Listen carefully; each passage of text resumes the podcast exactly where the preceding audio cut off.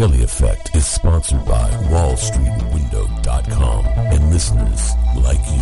And now, and now most, the most underrated voice in all, in all media, Chuck Ochelli. Uh, what the hell? You know, August 30th, 2021, allegedly, according to that thing we call a calendar. I just, I just absolutely smashed my knee when I was playing the intro to the to, to, to the show. No kidding. Anyway, uh, it is Monday, Moon Day, and now I forgot everything I had in my head because all I can think about is that I just bashed my knee. But do you care? Probably not. it's Monday. oh, God. Anyways, if this is an indicator and this is a mood setter for the show, hang on tight, baby. Because this is going to get weird.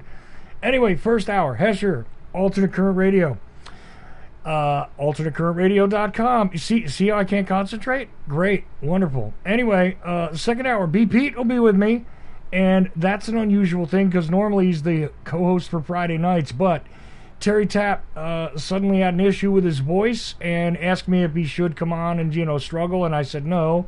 So um, it gave me an opportunity to bring B. Pete on and address all the negative feedback from Friday's show um, and uh, and a few other things, including some local news, etc. But you're gonna have to catch all that in the second hour because in the first hour, the guy who I keep doing this thing with, uh, called Metal Masterpiece Theater.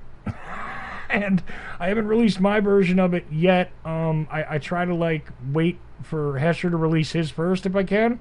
Uh, and it comes along with a whole DJ thing. He plays music, does his whole Hessian session over there at Alternate Current Radio and uh, I, I, just released my recording of the uh, story time, so to speak. The phrase coined by Ruckus Among Us, the man over there with the Daily Ruckus at Alternate Current Radio. He came up with the idea of Metal Masterpiece Theater, and this week I tell the story of the battles between the skinheads and the long hairs in Jersey. Uh, So if you don't know what that is, you might want to tune in because it's an interesting story, even if you don't care about the subculture or care about metal. And as a bonus, you get a retrospective on a um, well, a, formative and and and uh, important band, influential in the uh, Jersey death metal scene. Anyway, I'll leave it at that, and uh, I will be releasing it either later today or tomorrow uh, from Ochelli.com, which it'll only be in the Patreon or members section, not out there for the regular podcast. But almost every Monday, despite last Monday we didn't do this, almost every Monday I get together with Hesher and we cover whatever the hell for either one or two hours, and you never know what it is. So here we go. I have no clue about anything, and anything I had in my mind to talk to Hesher about has now been uh, uh, dislodged by smashing my knee. Anyway, enough out of me, uh, my my my my dirtbag brother, and I say that with all the love possible. Uh, which, you, you, if you heard Sunday's show, you might, or Saturday night's show, depending on your perspective, um, you, you might know where that comes from. And, and he's not offended that I just called him a dirtbag, because guess what? I was a dirtbag and still am. And I even talked to, to on that show about this concept of the uh, the nesting dolls of dirtbags which is hilarious too because literally I thought about it too afterwards. It made perfect sense. If you got a guy who is five foot eight, and then you have another guy who's six foot tall, which is exactly four inches taller than the last guy, and then you have another guy who is six foot four. You literally have like a, a set of steps there of heavy metal dirtbag looking dudes, and um, this was uh, two of my friends. We were really close for a little while, and and somebody once said that it's like Russian nest, Russian nesting dolls. If you don't know what that is, where they put the little doll inside of the other doll inside of the other doll, and they all look kind of the same. There it is. Oh, is that a weenie dog? Oh yeah. oh man. Anyway, we we both own weenie dogs. We're both dirt bags. We both appreciate heavy metal, but that's not going to be the topic here. Anyway, I've talked long enough. Hesher, how you doing, brother? Hey man, I'm hanging in there. Uh, that that was it's funny, man. It was funny, not funny. One of those funny, not funny things. Before the show, we were on the back line there, and and Chuck had just lit it up, and I was hearing the music on the stream, and then just barely through the music, I hear this, "Ow, hurt!" and I'm like, "Uh oh." well, yeah, nobody else heard that. Uh, actually, I, I, I exclaimed an expletive that I wouldn't normally use on air. Uh, just, yeah, I curse when I get hurt, and I curse a lot actually off air, but uh, try and control it when we're on the mic. But anyway, Well, you know yeah. when the, you know when there's music coming through for anyone out there that doesn't know when we're producing these things usually on the back end at a certain point if we if we put each other into the stream or whatever you can hear the music come through and music sounds terrible when you're on a, a you know a Skype call or whatever and it'll like chop out parts. So it was just like it chopped out when you said the expletives. So it was like the music popped in and it was just like that part. All I heard was music and then it was like that hurt. Yeah, if, if if you don't know, I mean, look, Skype is not designed to carry music, and uh, Yeah. it, it, it's like you have um, in the old days you would have a broken speaker, where you know certain parts of the music just totally drops out to some sort of noise, and yeah, uh, yeah that's it. That that's what it sounds like, and uh, so our, our monitoring is not. That, that's the other thing too. Is I've had people where I do a show with them and they're like, "Oh, that music sounds terrible. You're gonna have to fix that." And I'm like, "No, that's just the way it sounds to you on the Skype. right yeah I'm not recording that part that's not being. That's just for us to hear it so we can monitor it."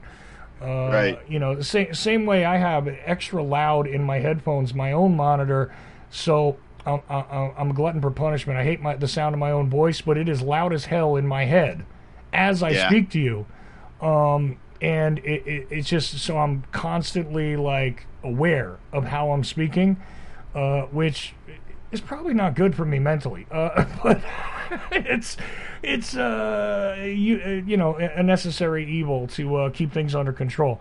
Um, Yeah, yeah, it is. As long as you don't have a big like latency. If there's a latency in there and a weird delay, it really messes with my head. But if it's if it's low or no latency, I'm I'm in there. I'm doing the same thing. Now, mine, look, a lot of my stuff is set up based on the idea that I was a musician. So, you know, I, I have instantaneous monitor.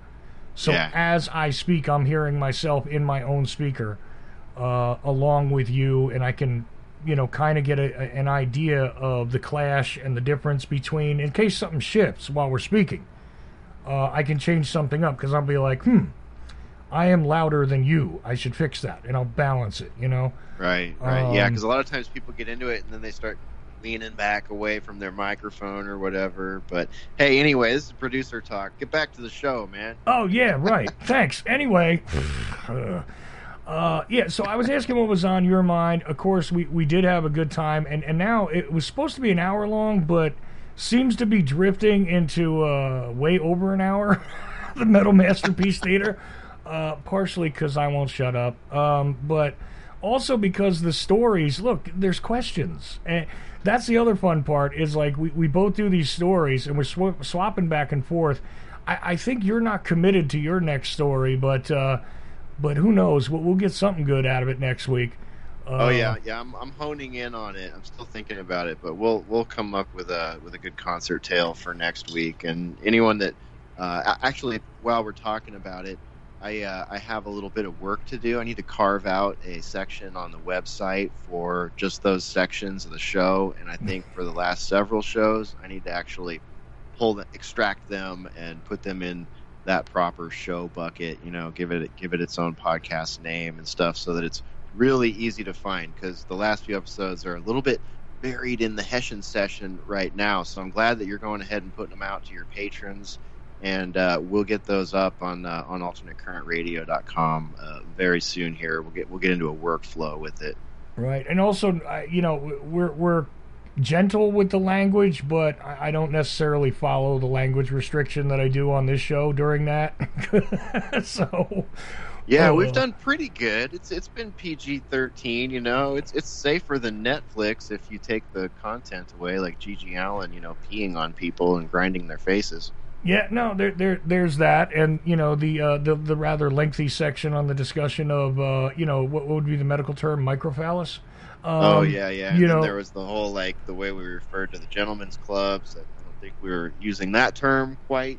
Yeah, no, fair enough. Uh, so yeah, it's it's a little PG thirteen, maybe, you know, may, maybe a little further sometimes, but eh, not extreme. It, it's I really, it's still I really solid. don't see anyone under the age of 13 uh, being interested in it, quite frankly. So I don't think we have much to worry about. Well, you know, if they were, then they're probably prepared for that language. So anyway, If- yeah, exactly. They're at the right show. If they're digging it, then stick around because uh, we'll, we'll keep you straight and narrow. It gets a lot worse. Yeah, and and there are way more. I mean, I know you and I are both uh, thinking about like what is it that I should share publicly here because guaranteed you and I have stories that are not PG thirteen, are not R rated, are definitely uh, you know Yeah. out there, Yeah. um, and for various reasons. Anyhow. Look, all that aside, man, what is on your mind on this Monday? I mean, open open field here. You and I don't uh, don't choreograph this show either. Uh, as a matter of fact, that show is more choreographed because we usually pick a topic ahead. Uh, but uh, here, nope, it's just uh, free verse. So, what's on your mind today, brother? Uh, well, I've kind of been just, uh, I don't know if I should say I've been uh, Hawkeyeing the headlines or avoiding the news. I'm not sure which of those would accurately describe Mm, what I've been doing because I feel like I have been in the threads. I do know some of the uh, macro stories that are going around right now and some of the uh, fringe stories that are going around right now. Definitely following a lot of the medical tyranny stuff. Um, that one's always on my radar. of course. But yeah, this week, uh, actually on Sunday, uh, we took the day off for Sunday Wire so Patrick could take care of some personal stuff. And um, I was like, I considered anchoring the show, but I took the opportunity to, to take a breather myself because I'm feeling a little bit uh, behind right now. And uh, all the news I saw that day and the night before was like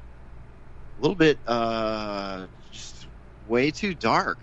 You know what I mean? Like I and I try to keep a, I, I try to stick with the um, the uh, Patrick's style. You know what I mean? Like Mm. I'm pretty loose on Boiler Room, uh, but when I do Sunday Wire, I try to you know try to anchor it the way that the show should be anchored, and I don't like course. to get into rants and stuff like that. I mean, I will, but you know, not quite as unhinged of a rant as I might go on on Boiler Room. But I mean, I was seeing like, uh, for example, a woman uh, has her her child taken, or woman loses custody battle because she's not vaxxed, and I'm seeing like.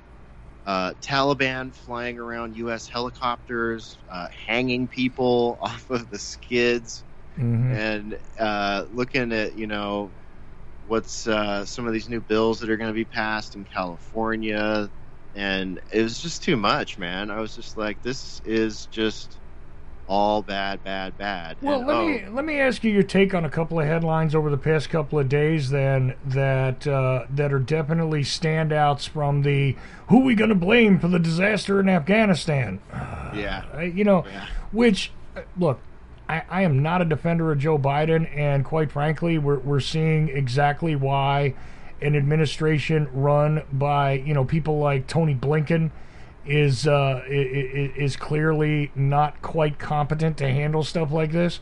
Uh, You know, and and Biden himself now, you know, I, I I don't think he actually knows exactly what's happening. I think he's taken advice from whoever it is, and it, it, it just is what it is. Now, on the other hand, he's actually pulling us out of Afghanistan, which I've never known anybody that I considered to be rational to not say we should get the hell out of there already a long time ago. But it's still a mess. So I, I want to step back away from all that because I'm I'm just I'm, I'm exhausted from the stupidity on, on every side of the equation trying to break that down. yeah, me too, man. How how the hell are we supposed to sit here and and like participate in the power politics when the power politics are right now telling us that NATO, the U, led by the U.S. in this case, after 19 years in this country, Mhm. were just defeated by the cave-dwelling goat effers. You know what I mean? That's what they convinced us these people were. Yep. I don't buy that for a second. That is a absolutely stupid false narrative and they you know we've got CIA head going over there and meeting with them Well, this duh. is utter garbage. This is utter garbage, and Well- I understand the power politic of it, but the whole framework is garbage. Well, and you know the thing that I'm waiting for is the after action report regarding really the, the, the corporate buyouts, advantages, and uh, raiders that are going to go in there in the financial war area. Okay, because that's Right. what it's about. At the end of the day, the the, the, the, you know, the war on terror and I, I'm I'm I'm really I, I just don't want to throw up in my mouth. Okay, I, the, the thing is, this is going to be about the exploitation of resources and people as per usual. Because welcome to planet Earth. Okay, so however that's going to go, the Chinese are going in, the Russians are going to. You know what? Really, just wait and see, and then figure out for yourself what that's going to look like. But I'm sick of it. So, a couple things I want to run dude, by you. uh, let- bef- sorry to interrupt, but Yeah. before we move on, let me let me just throw a couple numbers out there while we're on it. All right, Sure. the ta- the Taliban's new arsenal consists of over twenty two thousand Humvees. They have six hundred and thirty some uh, M1117 uh, personnel carriers. They have 155 mine mine proof vehicles. They have Mhm. 169 armored personnel carriers. They have 42,000 trucks and SUVs, 64,000 machine guns, uh, it's 162,000 radios. They have 16,000 pairs of high tech night vision night goggles. They have 358,000 assault rifles, over 125,000 pistols, and over 175 pieces of large artillery. And you can't, there's not any amount of freaking news that's ever going to make me believe that that was just like, oops, we're going to just have to leave all that. That is utter garbage. Yeah, no Anyone kidding. that buys that is missing the point. When when people say, "Oh, look, look, the Biden administration is so incompetent that they armed them," I'm like, uh, mm, let me counter this. this Yeah. a did not happen uh, over the course of the past couple months. One, Yeah. two, this didn't happen accidentally. First of all, in every conflict, the U.S. leaves. Let me let me make this very very clear. In every conflict since World War II, the U.S. leaves behind hardware, equipment, structures everywhere they go. Now, as for whose hands it ends up in and all that, I can tell you that that's orchestrated and it's no accident. If they wanted to leave nothing but broken and busted garbage just in Afghanistan, which trust me, there's a lot of garbage in Afghanistan too they left behind. But if that's all they wanted to leave behind, that's what would have been left behind. This is intentional. Yeah. End of story. I mean, and, and that's it. Biden wanted. No, no, no, no, no. Nah. This was intentional, and this was the intent for a long time. It was just a matter of when there was going to be a withdrawal, and this stuff was going to be there. And in fact, I promise you, those numbers you just rattled off are not the entire inventory. Oh yeah. I didn't Okay. even go through their helicopters and their fixed wing aircrafts. but but but even if you did, I promise you that the reported numbers, the known quantities of all these things, is not accurate. There's Oh, yeah. more. so forget it. I, I I'm I'm I'm so done with it. It's it's beyond repair in my head. Wait and see what happens over the next little while. Will there be another introduction? You know, a new a new uh, theater in the war on terror? Probably because they're trying to make that case. You know, ISIS K and blah blah blah. You know, part of your specially balanced breakfast. I, I I'm you know, really, seriously. A- a- And the thing about that, by the way, just quick stupid aside.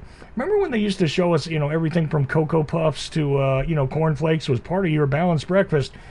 Funny thing about that, you know, it, bread and cereal was a category, right, in food.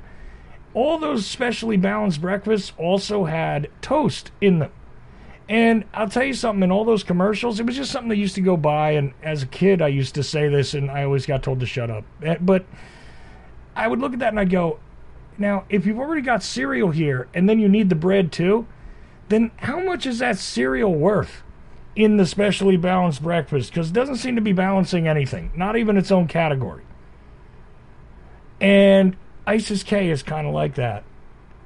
so I'll leave that to your interpretation, you the listener, obviously. I think Hesher got the joke, but it's more than just a joke. It's absolutely ludicrous, and this is going to be, you know, pick a new name.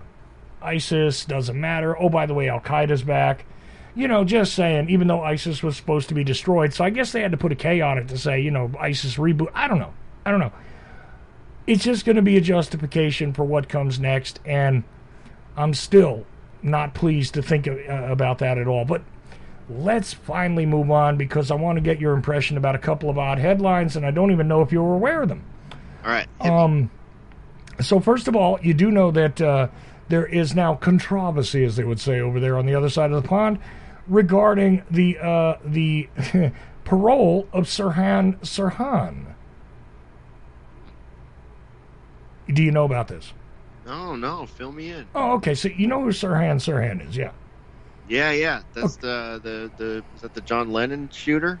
No, sir. That would be the, the, the, the alleged assassin, the convicted assassin, in fact, of Bobby Kennedy, RFK. Bobby Kennedy. Okay, yeah, I mix those two dudes up sometimes. Okay, so he was just granted parole by the board.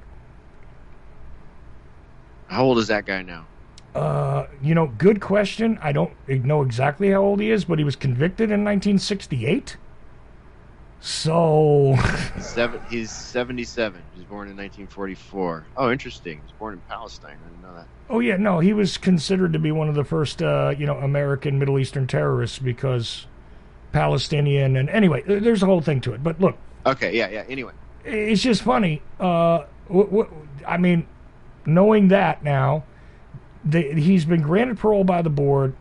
Gavin Newsom, who is in the midst of a uh, recall situation, yeah. uh, could could deny it, could reverse and and just not have him paroled. So he's not free at the moment, but he will be shortly. Now, it was noted by the news media immediately that RFK Jr. and uh, one of the other uh, uh, children of uh, Robert Francis Kennedy uh, was quite on board. One of them was even present at the hearing, supposed to be, um, and and was all um, in favor of him getting his release um, because they they felt uh, effectively that their father would have wanted it that way by now, and the idea that he's been in prison, you know, more than fifty years.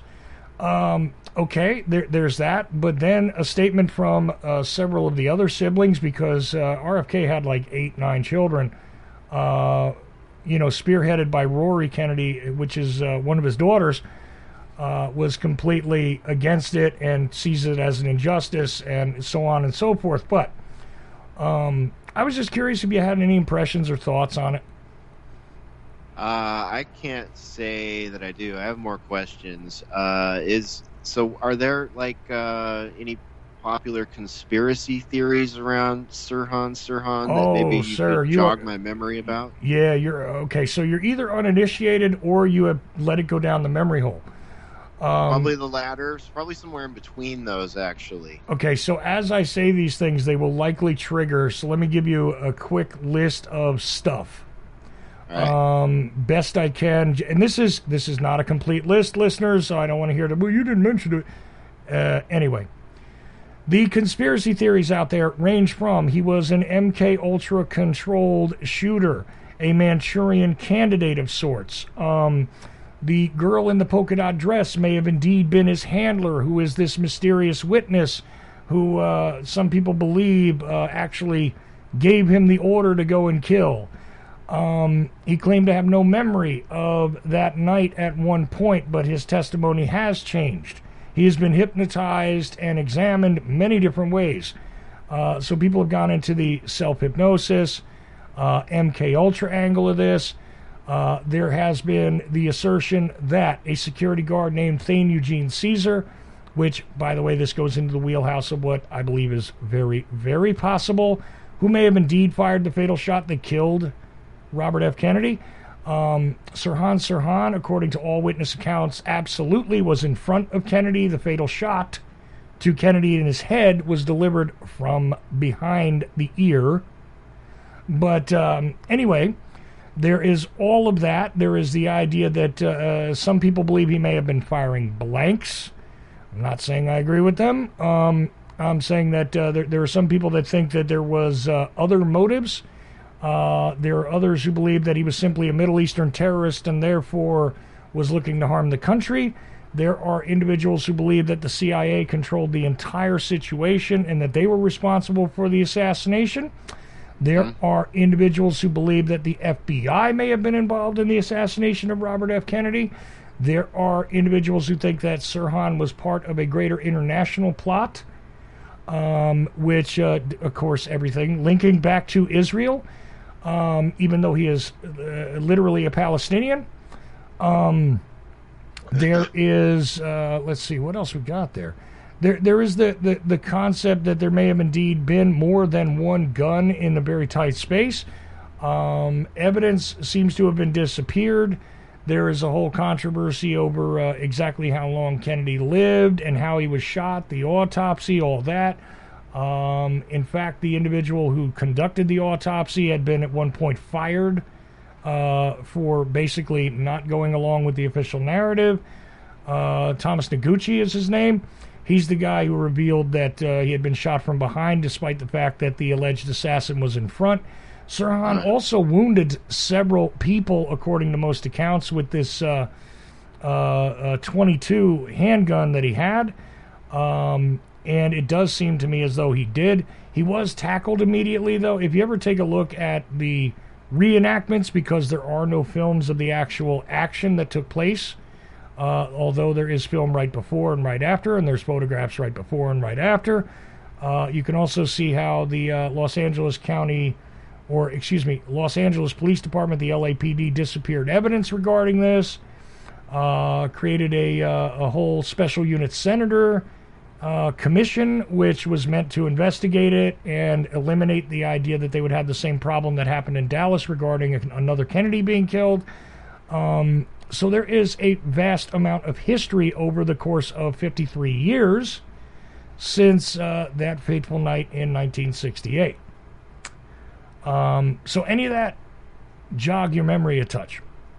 Oh yeah, yeah, definitely. I've I uh, recall little parts of that here and there, and I also see it's it's interesting. I'm looking at some of his bio right now. I see he's this really small stature character, five foot five inches. Uh, they note on here that he had had a head injury in a racing accident. True. Also see hmm changed his church denomination from Baptist to Seventh Day Advent, Adventist, and then uh, joined the ancient mystical order of the Rose Cross, so the Rosicrucians. Like that's a pretty strange. Uh, Oh, I forgot about that angle. Yeah, well, there's the other thing where he isn't really a Christian, uh, but he's being controlled by, you know, the Rosicrucians and all that kind of stuff. And uh, and, and I'm, I'm mentioning these as conspiracy theories. I'm not stating this is my opinion.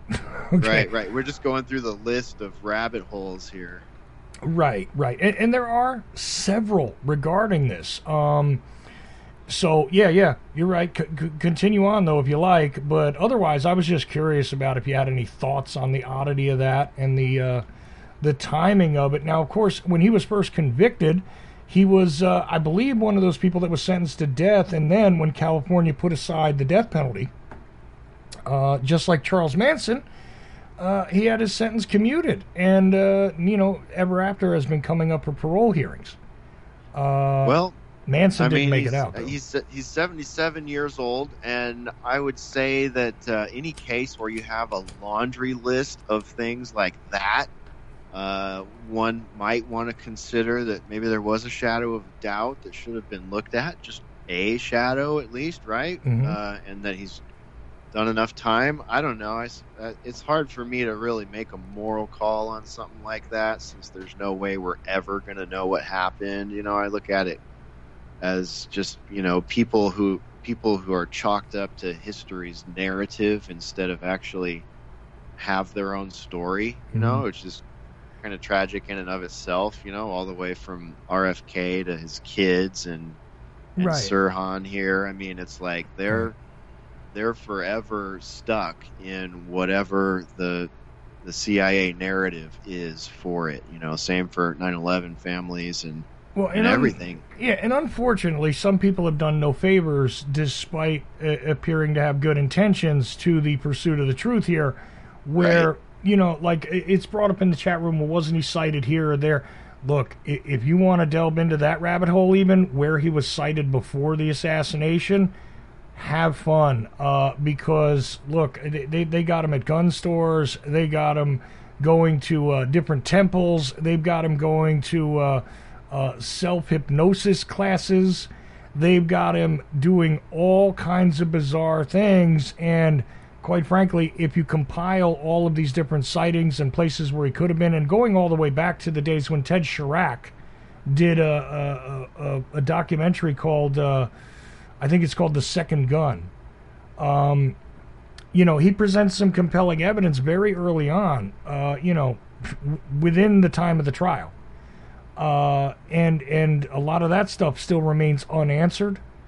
Uh, and people have examined the films. You know, th- this is another strange thing where, you know, he's on television and you, you see the infamous photos of, first of all, you know, him saying thanks and, you know, moving on because this was during a presidential election. And he goes into a pantry where, surprise, surprise, everybody's camera's off. Uh, and then a camera flips back on, and we get the iconic image of him, you know, bleeding from the head on the floor, uh, dying on film, although he did not expire until much later at the hospital.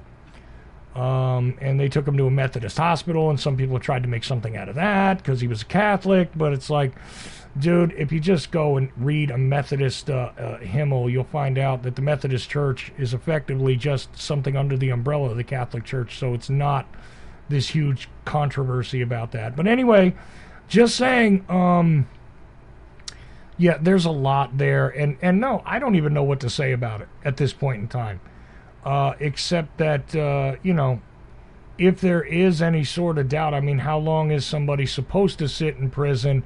And I, I again had this discussion about the death penalty on Friday, just briefly, where I, I might have said some things that pissed people off, but uh, in principle, I agree with the death penalty. I don't trust the system to execute it. That's that. Sorry. Yeah. Yeah. Um, you know, and I find it more humane than long-term imprisonment. Quite frankly, it is uh, long-term imprisonment. You know, a lot of people have this idea. Oh, it's very cushy, and yeah, no. Um, and even if it is, no. Uh, in a more lawful, morally lawful society, uh, long-term imprisonment would not even be a thing.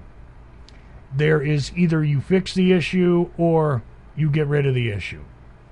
Uh, There, there's, you know, it, it, this is my viewpoint. But anyway, uh, let's move on because yeah, yeah, yeah, I mean- think they, I, think they should be. Uh, I think that you know whatever they're going to do with this guy should be an easy decision, and the court should be more concerned with uh, taking care of the businesses and politicians and uh, all the corporations and the bankers that are now doing all the crap that they're doing to us. I think they should be after them and not waste their time on old stuff like this. If they need to get the guy out, fine, get him out, but then get back to work because I don't see anything cool happening. No, look, it- and here's the thing for people that think, oh, now he's going to be free and he'll be able to speak and tell you. First of all, it's so convoluted at this point, and now a guy who's in his 70s, what what what is he really? You honestly think he's going to offer something new and possibly? Here's the other thing, who knows? Maybe a parole violation could come into play. That guy's not going to want to go back into prison. I don't think he's going to make any great revelations. Uh, I, I, I think it's not really going to produce much, but people are going to talk about it a bit. And probably somebody is going to grab hold of him and try and uh, give him a, a, a renewed celebrity status if he is actually released. But the only intrigue here to me is whether Newsom will actually do it.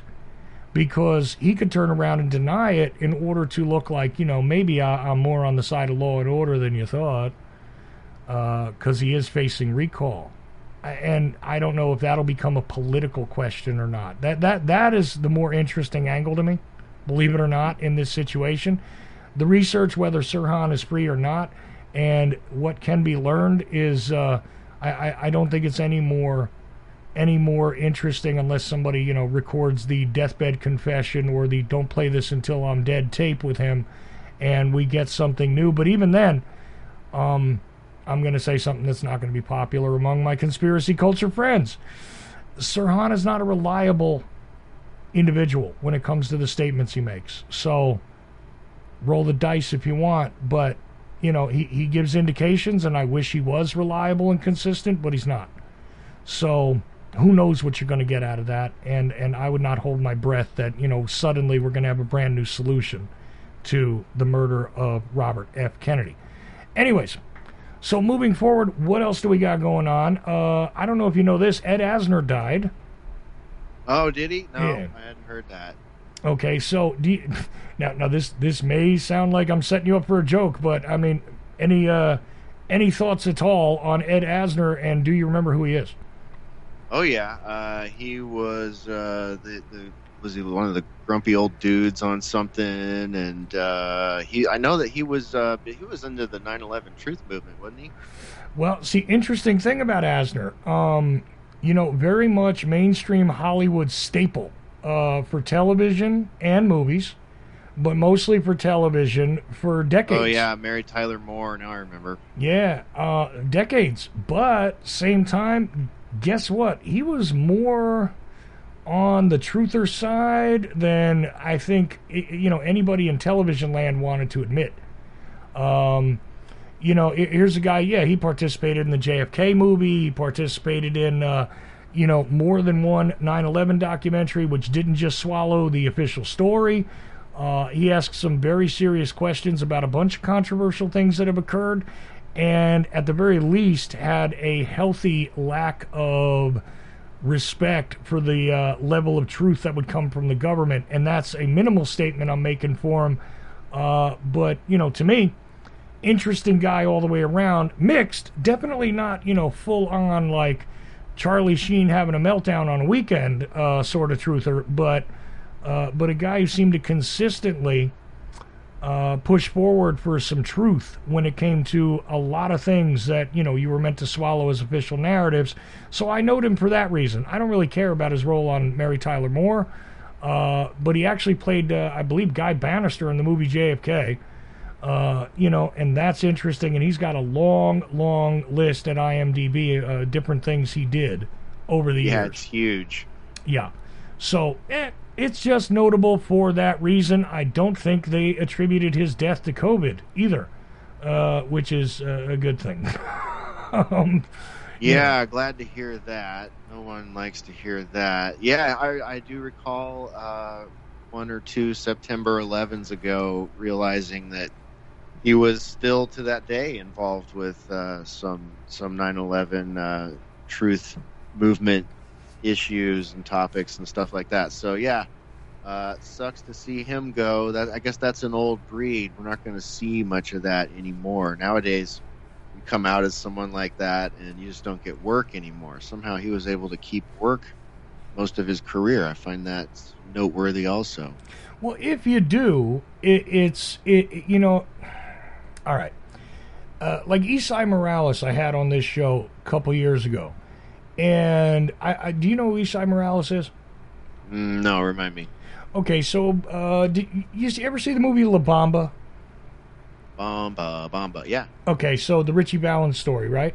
So Yeah, yeah. remember the uh, the drunk, uh, you know, kind of violent brother of Ritchie Valens? Uh, it's been a long time, but yes, vaguely. And this is really odd that you bring this up because the last time we were uh, we had the pool party show, we were there with our buddy Pat. Right. He after that show, he was telling me that the first song he ever learned on guitar, he learned when he was like seven years old or something like that, or I don't know, somewhere between seven and twelve, and it was La Bamba. And he, he had this long story about how like he just played La Bamba over and over and over again. So anyway, Yeah, because it would have been the Los Lobos version of La Bamba, which was uh, part of that movie soundtrack. Right, right. Yeah, okay. And uh, of course, it was a Ritchie Valens song. All right. Anyways, uh, so he plays the brother there. You ever see the movie Bad Boys? Um, not Uh, is that a Martin Lawrence movie? okay, not that one. There was one before it uh, with Sean Penn and Esai Morales, where they they go into juvenile detention and try to kill each other. Oh, I don't know if I've seen that. Okay, well, it, I, believe it was his first big break, Esai Morales. But anyway, Oh, Um, I, I know that cover. I just looked it up. I remember seeing this cover in the video store, like the VHS store when I was young, like all the time. I Yeah. don't know that I ever actually checked it out though. Okay, well, it's a movie that was commonplace to me, um, and uh, I'm I'm an Esai Morales fan of sorts. He had a, a, a an HBO series called On the Brink a couple of years ago. Uh, he's been involved in various police shows. Um, he's played uh, yeah uh, that On the Brink show. He played the he played the the president of the United States. Oh, I know. Um, He, he was in that Mission Impossible. Oh no, he's in an upcoming Mission Impossible. I know. Oh, okay, he was in the. Uh, yeah, I know a bunch of stuff this guy's been in. Now I'm seeing him, he was on Ozark and Caprica and a bunch of stuff I recognize. There you go. And he, his look has changed over the years. Uh, but anyway, if you take a look, I think he's a very solid actor, and uh, I, I've always appreciated him. But interesting thing to me is that uh, he got called, you know, a, a, a pinhead by Bill O'Reilly. Um, and uh, Bill Maher went after him, brought him on the show, uh, you know, and he sat there and he something was brought up, and and Esai Morales turns around and goes, "Well, the U.S. government kills people over drugs all the time."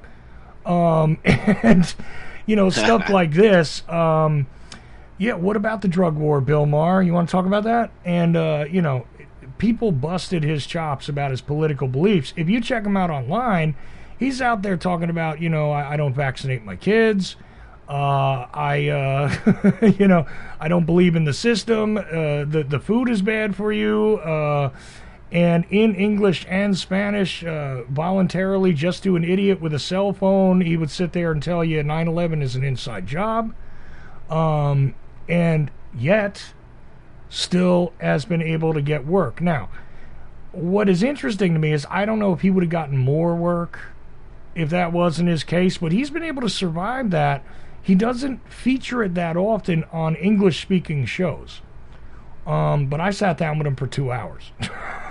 and, uh, you know, Oh, nice. went over some stuff. I mean, of course, I was like, man, this is great. I, I, I've always appreciate because that movie Bad Boys came out in like, I don't know, 83, 84. And uh, I was a young, you know, I was like, what, 12?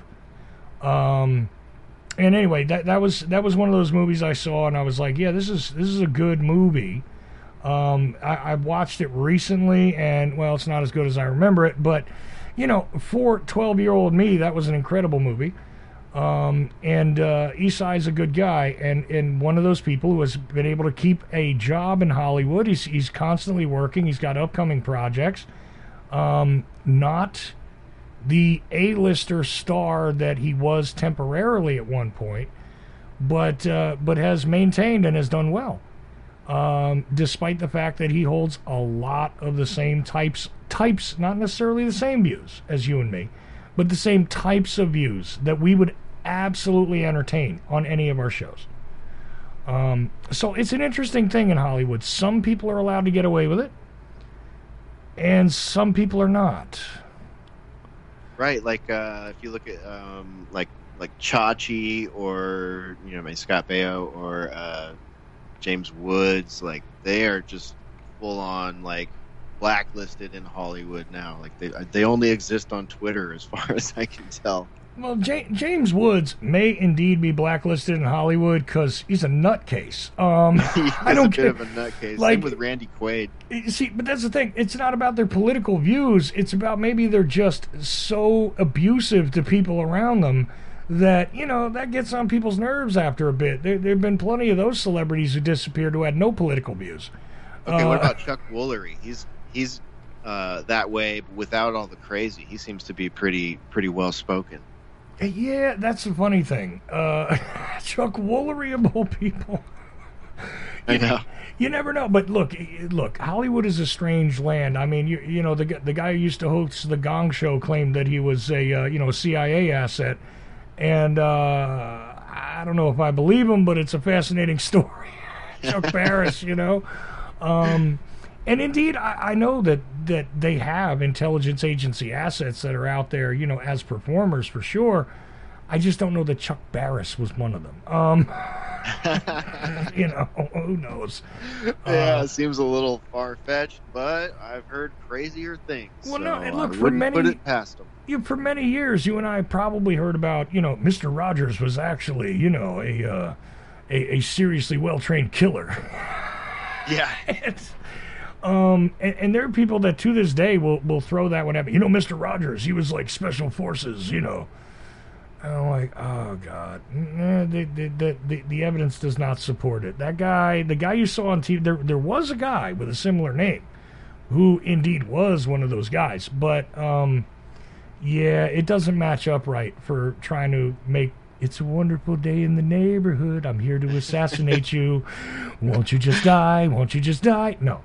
Uh, it- yeah. No, I don't think so. I'm not buying that one. I would need better proof. Right. Um, but but there are people that'll insist upon it. Anyway, uh, we've gone into a strange direction, and I'm sorry I took up a little bit of time describing stuff to you and asking you about a couple of headlines. Uh, but you know, what what what do you think is rarefied at this point about discussions? I mean, in the next hour, I'm going to get into a local story with B. Pete, but uh, there's going to be other topics discussed in the next hour, so stick around for that one. Um, and uh, uh, some of it will have to do with the Friday show, which apparently made people mad.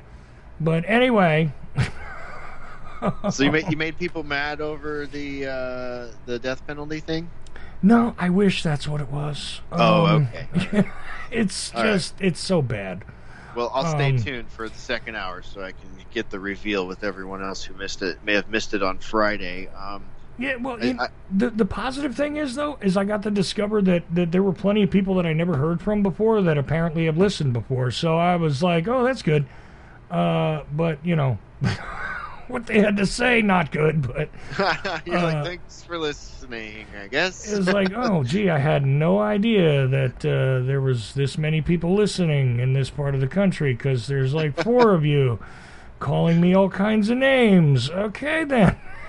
you know, never heard from you before, thanks. Uh, but you seem to be familiar with the show based on context here. It's not like you just stumbled on it. Um, but anyway, yeah, we're gonna. eh, But some people hate listening to me, which I which I think is hilarious. And by the way, thank you. If you hate me, good. Keep doing it and keep listening, because who knows? Maybe you'll learn something, and maybe I will too. And uh, I'm all for it. But anyway, Hesher. Hey. What else is on your mind with the last, uh, let's see, about yeah, 12 minutes or so uh, we got for you? Well, I see that uh, today it's being reported that Robert David Steele uh, has died, and they are blaming that on COVID. And uh, the dreaded Daily Beast is uh, calling him a QAnoner and a COVID denier uh, in the headline, basically saying that, you know, uh, he dies from the virus. So that's kind of crappy to see. Is that No, the guy from Texas that uh, was kind of organizing people, like anti-masking uh, sort of uh, get-togethers and stuff? Yeah, he Yeah. he's the uh, he runs uh, he's got robertdavidsteele.com and he's he's like uh he's like a CIA whistleblower type of guy and uh he's written some books and stuff like that. Been a bit of a personality. Right. Look, fourth wall, Uh, fourth wall break. I know who he is. I'm just doing this Yeah. for the benefit of the listeners. Like, I'm aware of the guy. I'm not passing any judgments either way. I, I'm just saying I, I know who he is. Yeah, same Um, here, same here. I'm about at the same level. Um but yeah, yeah, that's uh, that's too bad to see the headline go down that way and see his death get politicized. Uh, too bad. Well, I promise you, if they can make a headline out of anybody's, uh, you know, anybody's uh, public persona regarding this, uh, you know, that, that narrative is running strong and hard uh, to demonize anybody who, how dare you? You know, look at our overrun hospitals, which, um, you know, everybody wants to default to the it's a fake, it's a fake. But I got to be honest with you, the hospitals are more jammed up uh, locally here than they should be. Well, Um, there's, they've got staff leaving. There's like 70 staff members at some places in California that are leaving because of the jab mandates. So, you know, they're Yeah. already understaffed, and it's not like they don't have room or the parking lot is full. they just have all these stupid rules now that make the whole system suck, and then they Hmm. can call it, you know, at capacity. But I've got uh, people that have been in a ton of these hospitals messaging me and saying, "Yeah, there's no one here. There was no one here. Uh, I was there today. There's no one there." Hmm. No, oh, fair enough. But I, I'm literally getting local reports here that there there are hospitals filled to capacity. I'm not stating as to why they are, Yeah. but they're No, telling that's, me, that's the yeah, that's the angle. That's I the mean- angle, it, and that's how you know they're doing this on purpose. If if they are gonna make, they're gonna let, they're gonna actually fire seventy people in uh, what was it, San Bernardino or somewhere like that from the hospital there for not taking the uh, the GMO jab. right. Well, you know, that's like 20% of their staff. And the people that are getting fired are, are tweeting and writing letters and saying, hey, this is going to, you know, that, that hospital's not going to be viable anymore with this many people leaving. So it's like a known quantity that, Let me you know, ask you a question about that, though. Uh, Well, hold on. Let me ask you a question about that real quick because you know, is it is it fair to call warp speed poison the GMO jab? Because in GMO, you got genetically modified organisms. So, my question is, does it qualify as an organism?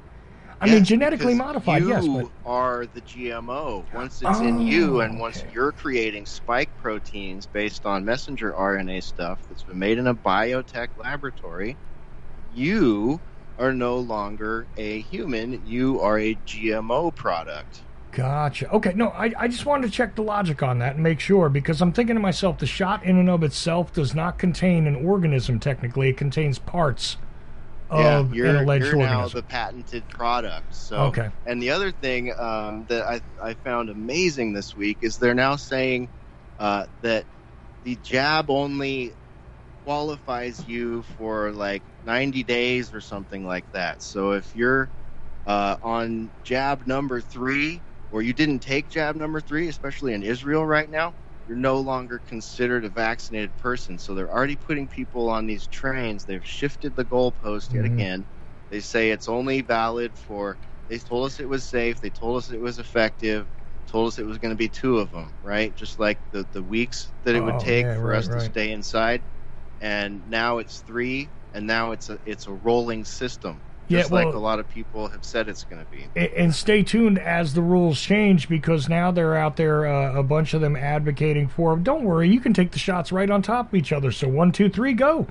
Uh, and who knows? Maybe we'll go with the fourth one. I mean, after all, uh, uh, booster shots are now necessary. I, I, I swear to you, somebody bearing a striking striking resemblance to myself told you this was going to happen. Uh, Oh, the yeah. second they announced that they were going to have a vaccination, and I wanted to tell you that, noting in the chat room, um, the individual who identifies themselves as phase shifter uh, works in the hospital system. I won't get into specifics, but I do know they work in the hospital system in a different part of the country from either where you or I sit. And uh, uh, they they wanted to acknowledge that you are dead on about the problem with staffing and capacity. Uh, but anyway, moving forward just a little bit uh, because Wait, wait, wait! Before you move forward, just let me put an exclamation point on that. Why in the world, everybody? Why in the world would they fire seventy people from a hospital for not taking the jab when there's a ninety-nine point nine nine something percent chance that almost everybody between the ages of one hour old and seventy-seven years old will be just fine if they do the same things they've always done when they had the flu. This is intentional. It's as intentional as the Taliban having a certain percentage of our air force. Well, yeah, and and you know you know what the answer is, Hesher. Delta variant. Delta. Okay. Which, by the way, it's not just at hospitals because Delta Airlines is uh, what gonna just systematically force out their people that don't comply too.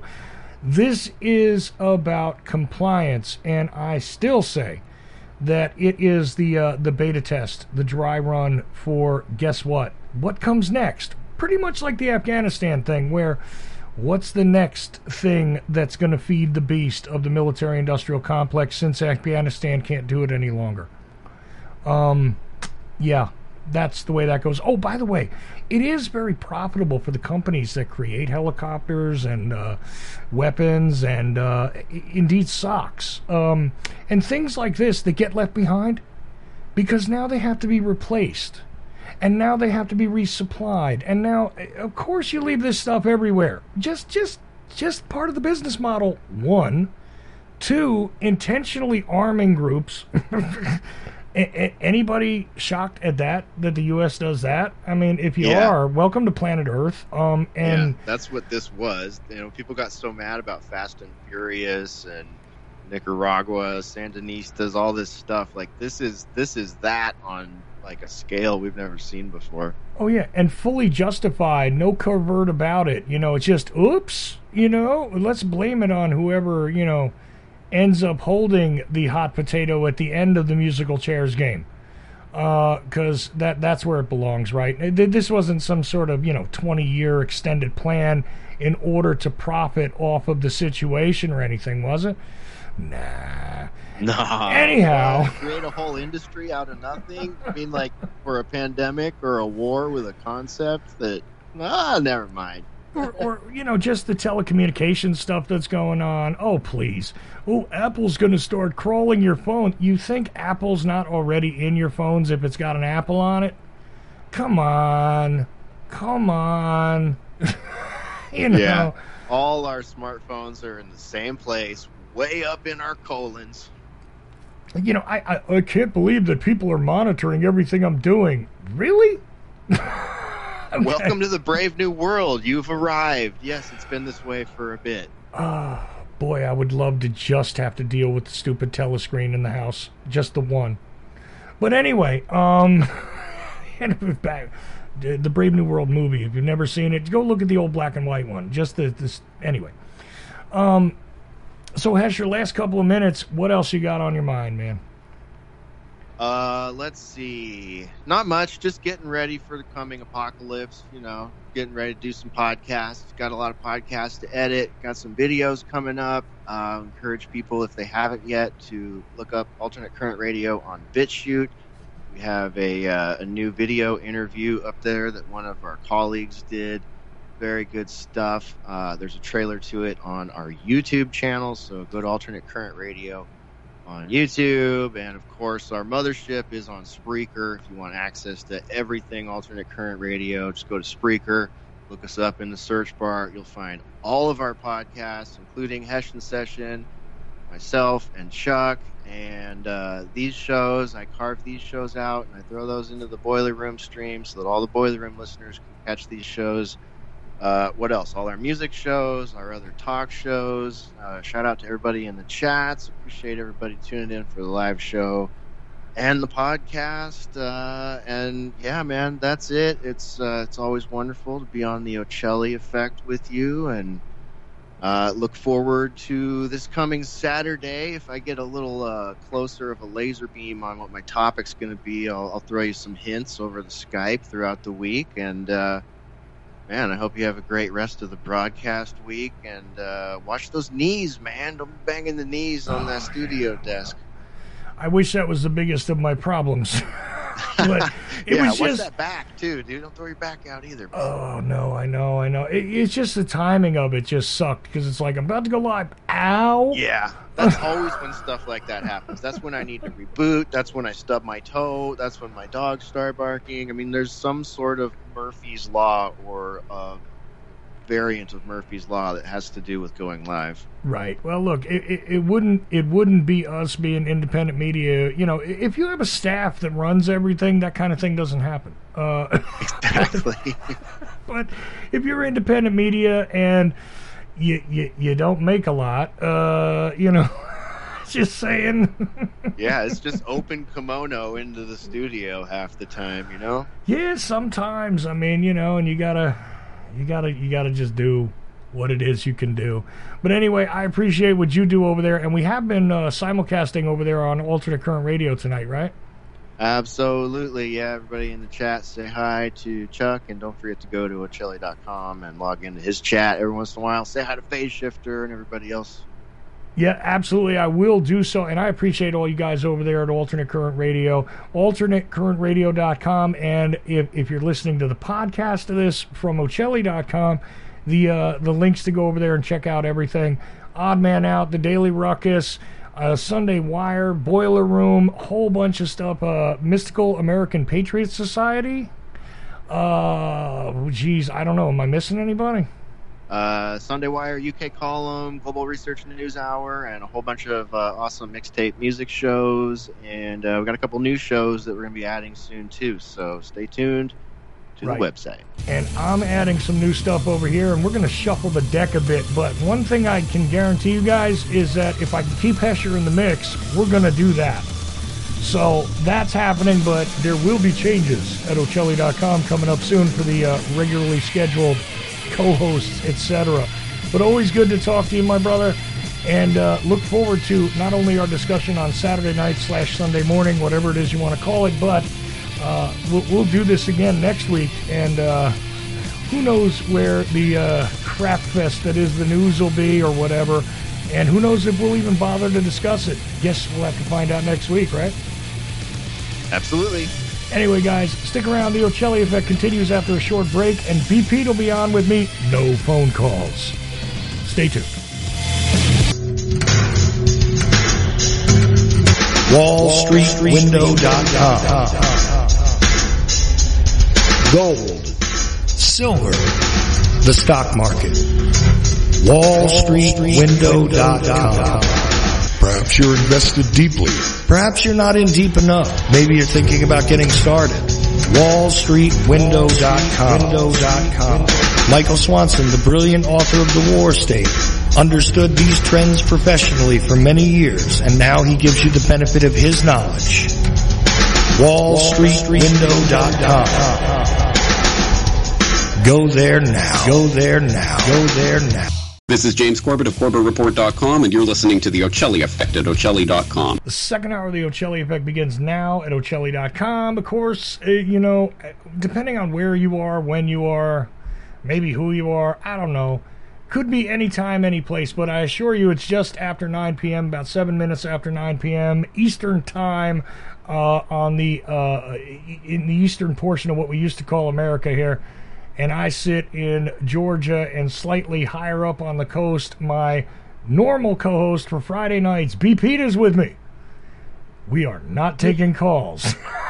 okay, just saying we're going to have a little talk, me and B. Pete, and and not because there's a problem between him and me or anything, but two things. One, Terry Tapp had a problem with his voice and was wanting to come on, but I kind of said, you know what? Why don't you just rest this week and I, I, I can do something much more productive with the second hour than straining your voice. Um, and I love Terry, and he'll be back on next week. Okay. But uh, me and B. Pete are going to have a little talk because I, I got to tell you, I haven't gotten a lot of reaction out of the Friday night shows in a bit um, until this week. okay. Uh, this week, I got a whole lot of complaints. Now, just to be blunt, I've gotten plenty of complaints before about my co-host BP, um, who has, you know, well, he's just a right-wing guy, and blah blah. Yeah, I know that, and I was even aggravated with some of the default positions that BP took about certain things. But see, the thing is, we would have a discussion, and then that would be the end of it. And some of that arguing felt a little counterproductive. So honestly, I've tried to take it in a slightly different direction. We have a little more fun with the Friday night. We do get into some real topics. It is open to the callers to change things up. And I don't know, I feel better about it. We hit a couple of, like, you know, little ruts, I would say, me and B. Pete, for a few minutes there. But uh, it wasn't horrible. It, it, it was just a matter of, well, maybe that wasn't the best radio presentation and I think a little bit of course adjustment, and we've done fine. And now the Friday night show, I'm happy with. okay, so, and and I was getting no feedback, which meant to me that either uh, people stopped listening or they were were pleased with it as well. Because usually you don't get a lot of like emails about. well, that was, you know, unless something was somehow monumental to people, you don't get messages about it. It's just kind of like, yeah, it's another show. And I put out so many of them. Look, I don't expect a lot of feedback, and that's fine. However, I only had this thing out for a few hours. And uh, I started hearing from listeners I never heard from before. And they were they were they were just irritated. Uh, real irritated. And partially my fault, apparently. and uh, not just apparently, but I, I actually agree with some of your criticisms. um, I let Glenn repeat his point too many times, and that is just boring. If if he's going to make the same point over and over again, I have to guide that better. I take that criticism well. You're right. You're correct. If if you're listening and this is something that you're irritated with, you're right. You're right. You're right. You're right. However, um, the solutions to this and me just shutting people down and shutting them up, it's not something I do naturally. I would rather go back and forth, let them make their points, and not shut things down unless I find it to be a completely toxic, ridiculous thing. Then I try and shut it down.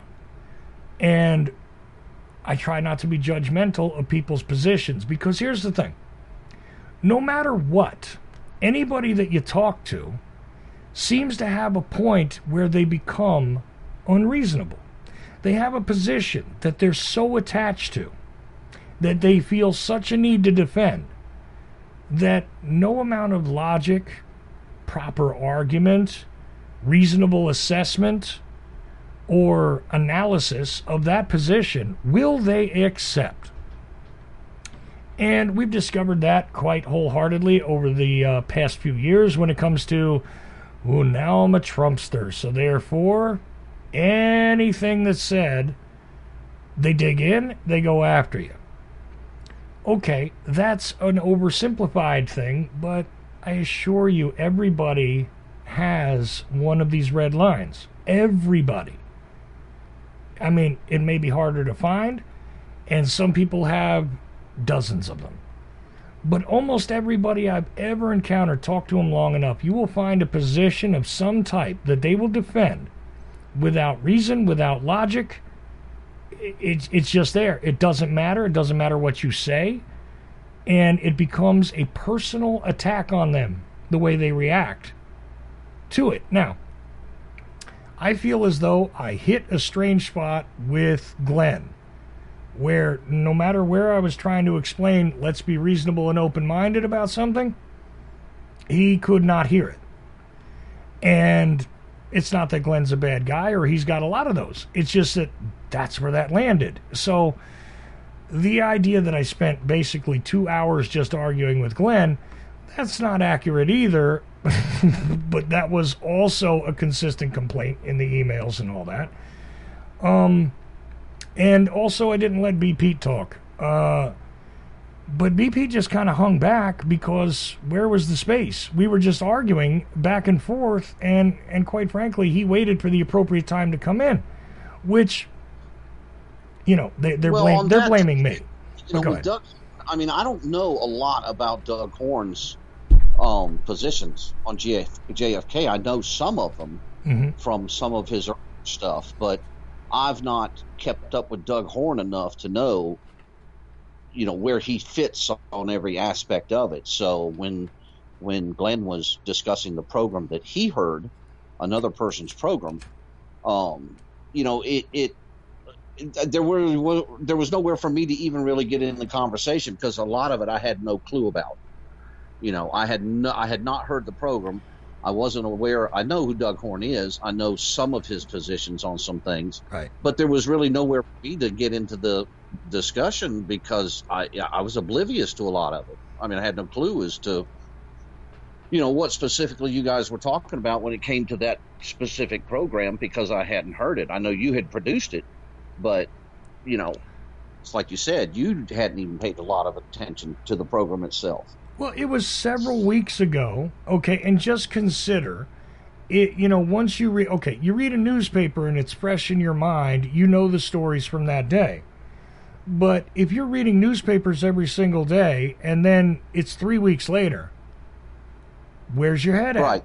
do, do you recall all of it still probably not so you know there was on the one hand i tried to just kind of go look glenn not my program once again and we had already sort of had this discussion i thought where I'm like, look, I, I can't defend any of this, but if you want to go into details on this, now I have to discuss it. Like, You know, like I, I really wish he would he would just take it up with Donald Jeffries because it's Don's content.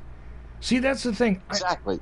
I am not in charge of what he puts on. Believe me, there's a bunch of things he's already done.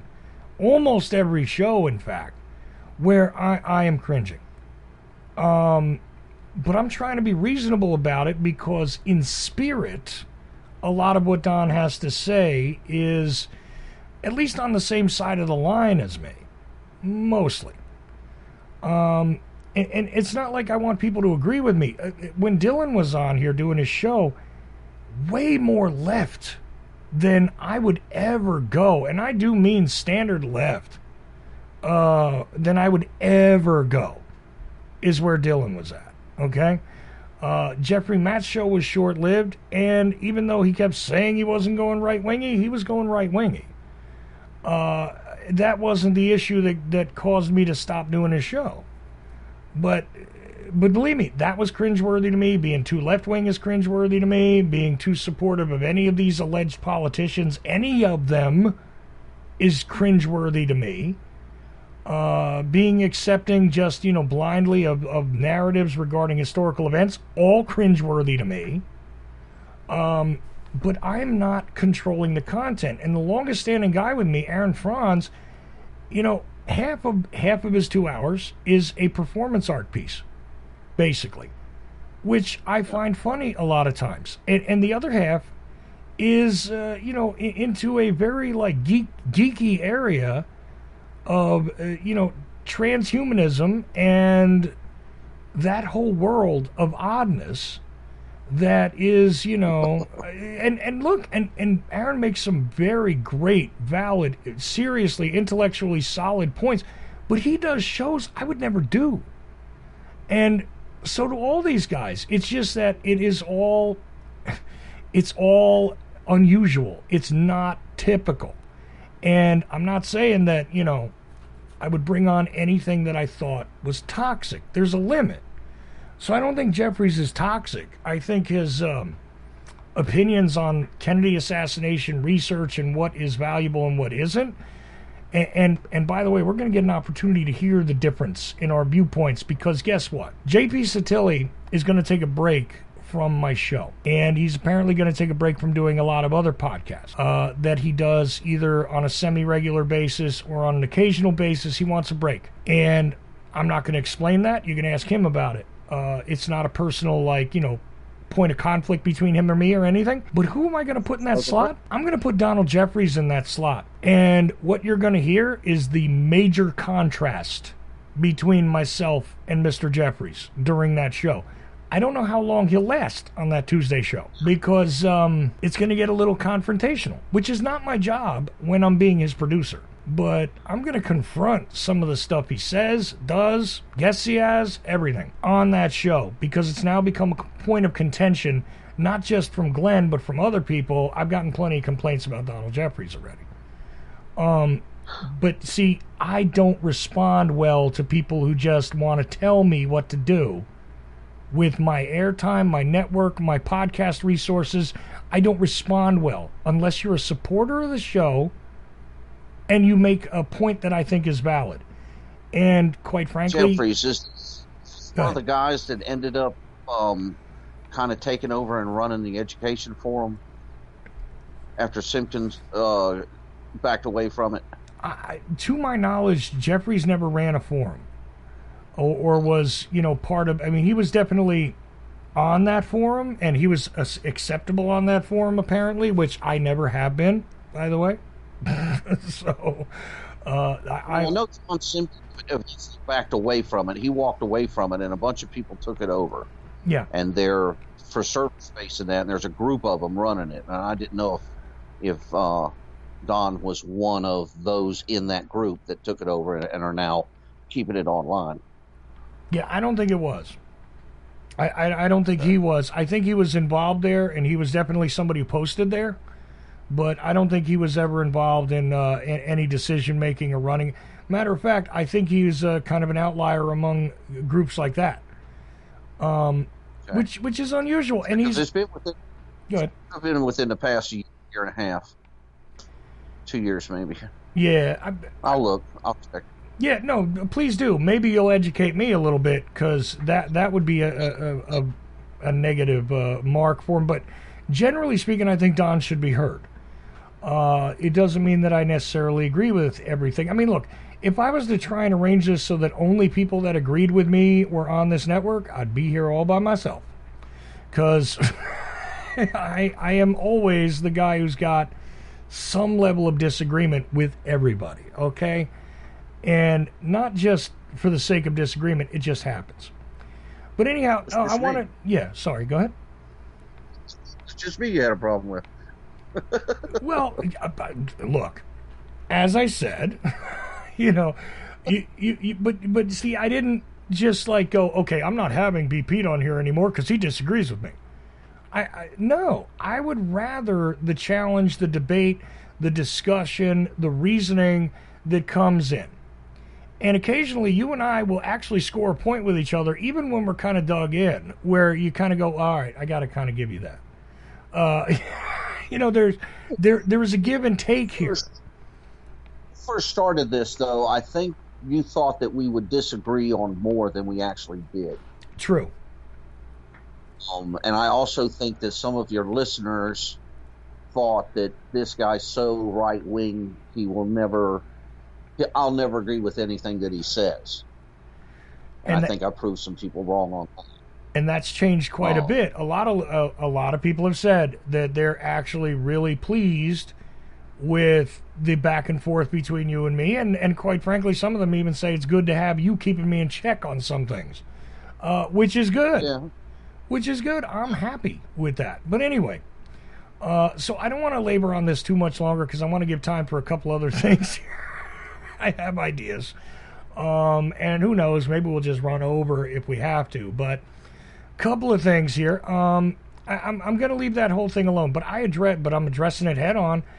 Uh, you know what? I don't think I did my job properly on Friday hosting that show, and I should have cut Glenn off sooner is what I should have done. But I have this tendency to let somebody speak. I really do.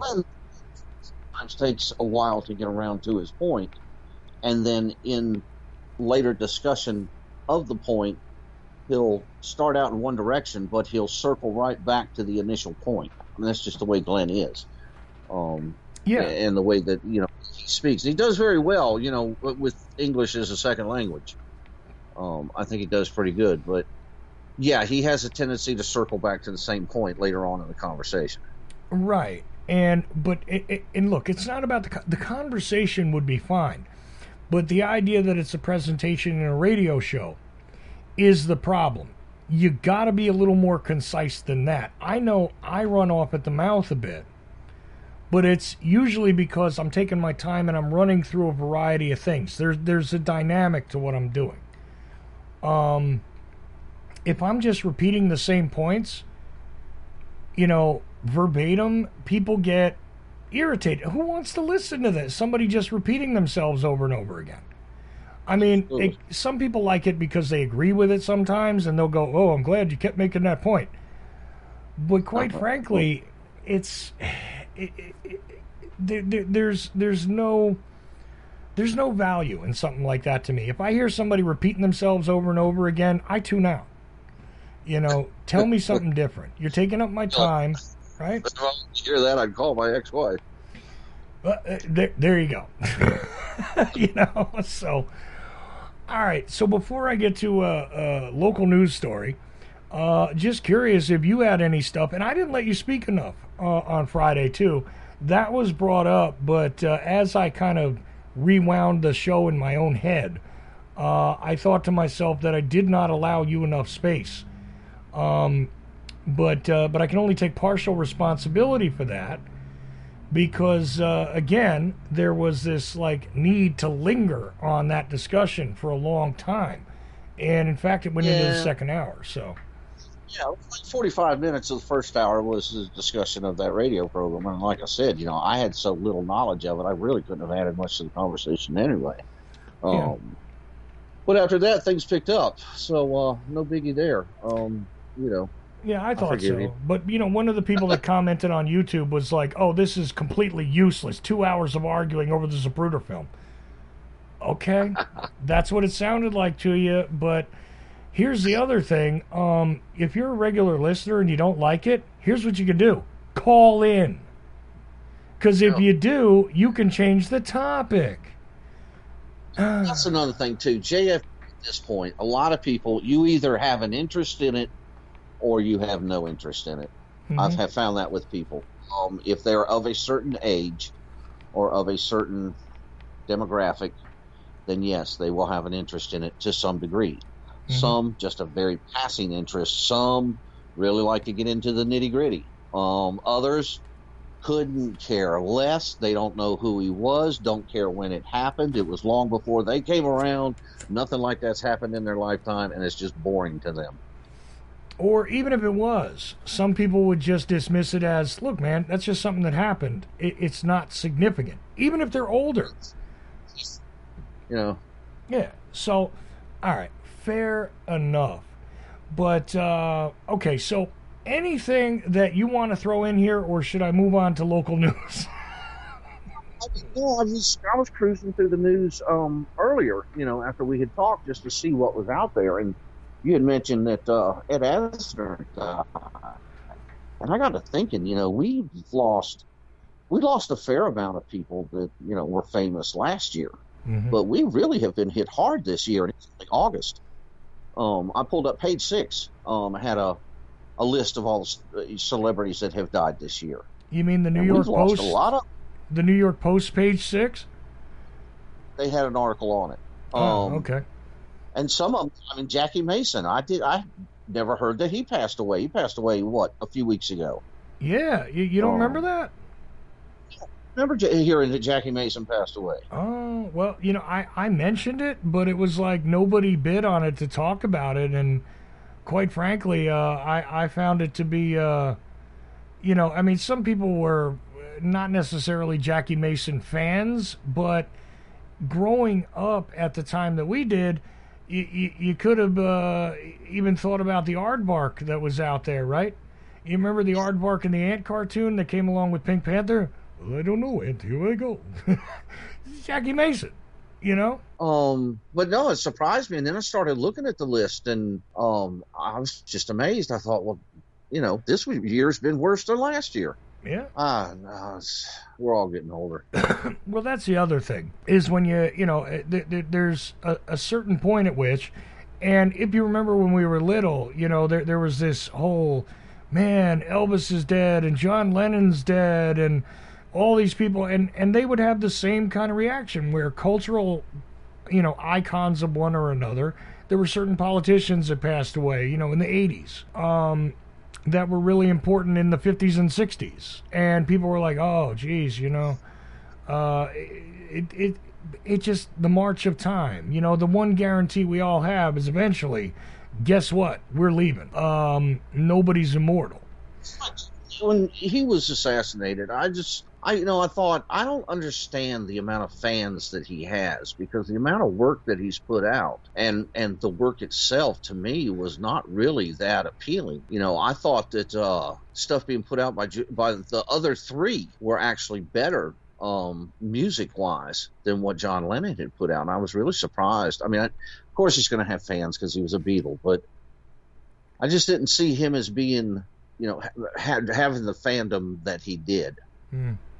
I don't know. It's kind of a cult thing with John Lennon. a cult Oh, thing, but also, you know what, making broad political statements and, you know, again, being a part of the zeitgeist and almost appearing as though you are inspiring it. Um, and and the full trajectory of really what 16 years of fame in America, right? Because they come in in 64, the Beatles, uh, to America basically, right on the heels of the Kennedy assassination. And, uh, you know, through a bunch of turmoil, there they are, uh, being part of the cultural discussion, and then, you know, the whole Lennon and Yoko Ono stuff, and on and on. I mean, there's something to it that he he remained relevant in a pop culture sense. So, Of course, he did. Oh, I just, I just didn't think that he really, talent wise, you know, deserved the following that he had. He had a massive following. There's no doubt about it. He influenced a lot of Yeah. people, And- affected a lot of people. and you know, I just fair- couldn't understand that size of, of fandom for someone with as little output as he had. Well, but see, that's the thing is when you take a look at what it is he was doing versus you know Ringo Starr during the same time period. You know, he starred in a terrible movie, Caveman, right? I don't know if you ever saw that movie, but uh, pretty bad movie. What's that? Isn't that where he hooked up with Barbara? I, I think so, but either way, it's a bad movie. Okay, and uh, you know what else did he do? Uh, yeah, he, he winds up you know in, in these uh, interesting all star groups and this and that, and uh, you know, and he did some songs and all. But I mean, Ringo Starr versus John Lennon, you can see why Lennon had the fandom. Of course, but you know, George Harrison up against Lennon any day. Yeah, well, but that's the thing is what is memorable about him outside of the music he produced if you're into that. So Lennon kind of crossed over making political statements and a spectacle of himself. Uh, one way or another, so you know, who who got the uh, the marketing award here? Uh, and and frankly, uh, undisputed among them would be Paul McCartney for output, uh, his attempts to uh, you know be culturally and uh, you know uh, conscious of many different issues and stuff like that. Uh, of course, there are people out there who figure that it's not the real Paul McCartney because he was switched. And okay, um, you know, there, there's something to be said here about the dynamic of that group. And yes, I'm well aware of the Tavistock connections and all that stuff, but you know, here we go. Pop culture is is it is it the symptom or the disease? Uh, when it comes to things good and bad in the culture, well, judge for yourself. But uh, how did we get on John Lennon? Jesus. Uh, Famous stars dying. Oh, that's right. That's right. And and that is something that's happening, sure. Uh, but Ed Asner was interesting to me because, uh, again, he was kind of outspoken in certain ways, and uh, not saying I'm a tremendous fan of all of his acting, but uh, you know, relevant. He was just on the Mary Tyler Moore show. Yeah. Well, there's that. He, he perfect boss. Right, right, and and there's that, and he was on a lot of things. Um, you know, and and uh, anybody who's into the Kennedy assassination obviously would recognize him as playing Guy Banister in the movie JFK. Um, but he was also outspoken on a bunch of issues and kind of outside of the mainstream, uh, which is the only was reason.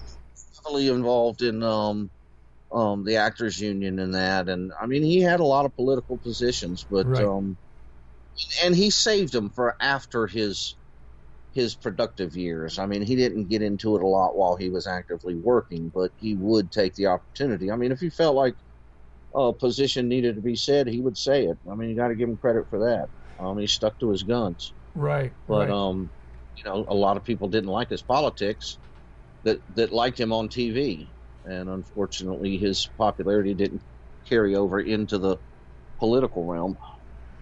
Well, no, but but fair enough. You know, an interesting guy and I think a unique guy is now gone. So, you know, you, you consider it a loss uh, based on the fact that, you know, there's somebody who was again part of the fabric of the culture, uh, one way or another, uh, for many decades, and um, so there you have it. Definitely enjoyed his presence on TV. Yeah, no, definitely. Look, I, I, I could say I enjoyed him too in, in a lot of different roles and uh, stuff like that. He- I mean, clearly, when you saw Ed Asner, though, I, I got to tell you, I didn't see him as uh, disappearing into a character, but just him being Ed Asner was good enough. It was sort of like Walter Matthau. who, you know, Yeah. anytime Walter Matthau showed up, he was Walter Matthau. But Every character is the same. what, what's that? Every character is the same. Yeah, every character is the same, but it's okay. You know, I don't know. To me, to me, I may, maybe I'm wrong, but it just seemed to me like you know, no matter what. Um, and and Walter Matthau was was you know cool like that to me, but every Like time he every showed up, was uh, was um was was Oscar Madison, yeah, and that's how he played, and he was the perfect person for that part. To me, What did you even think? better better than Jack Klugman. Okay, that's what I was going to ask. Is what what did you think him versus Klugman? Um, Matthau did. And it was it seemed more natural to Matthau. You know, Klugman to me was Quincy. That part Hmm. fit him. But for the odd couple, I think Walter Matthau did a much better job. Yeah, fair enough. Um, I was more accustomed to the Klugman version, you know, uh, but uh, but but I but I get your point. It is relevant.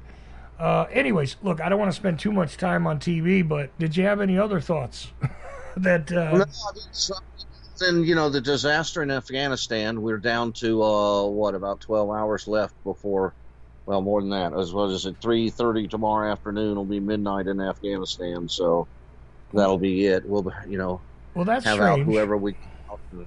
Yeah, that's strange to me because uh, according to the uh, statement that came out from Tony Blinken earlier, uh, it's all done. So, and, and I thought it was midnight already in Afghanistan on the 31st. Uh, maybe I have my time screwed up here. That's easy. But, uh, us.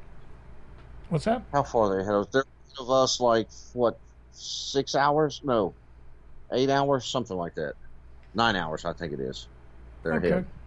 Okay. Pull up my world clock. But they're ahead of us by nine hours, so three o'clock our time will be mid- midnight on the thirty first. Their Hmm. time. Okay. So, in that case, yeah, so 3 o'clock today would have been. Tomorrow. Tomorrow. Uh, They're nine hours ahead. okay. Today's the thirtieth. Yeah, so but tomorrow at three o'clock our time, it'll be the thirty first here, and the calendar flips to the first there. So is that the deadline, or is the deadline at the beginning or the end of the day? Day, from what I understand. End of the day. Okay.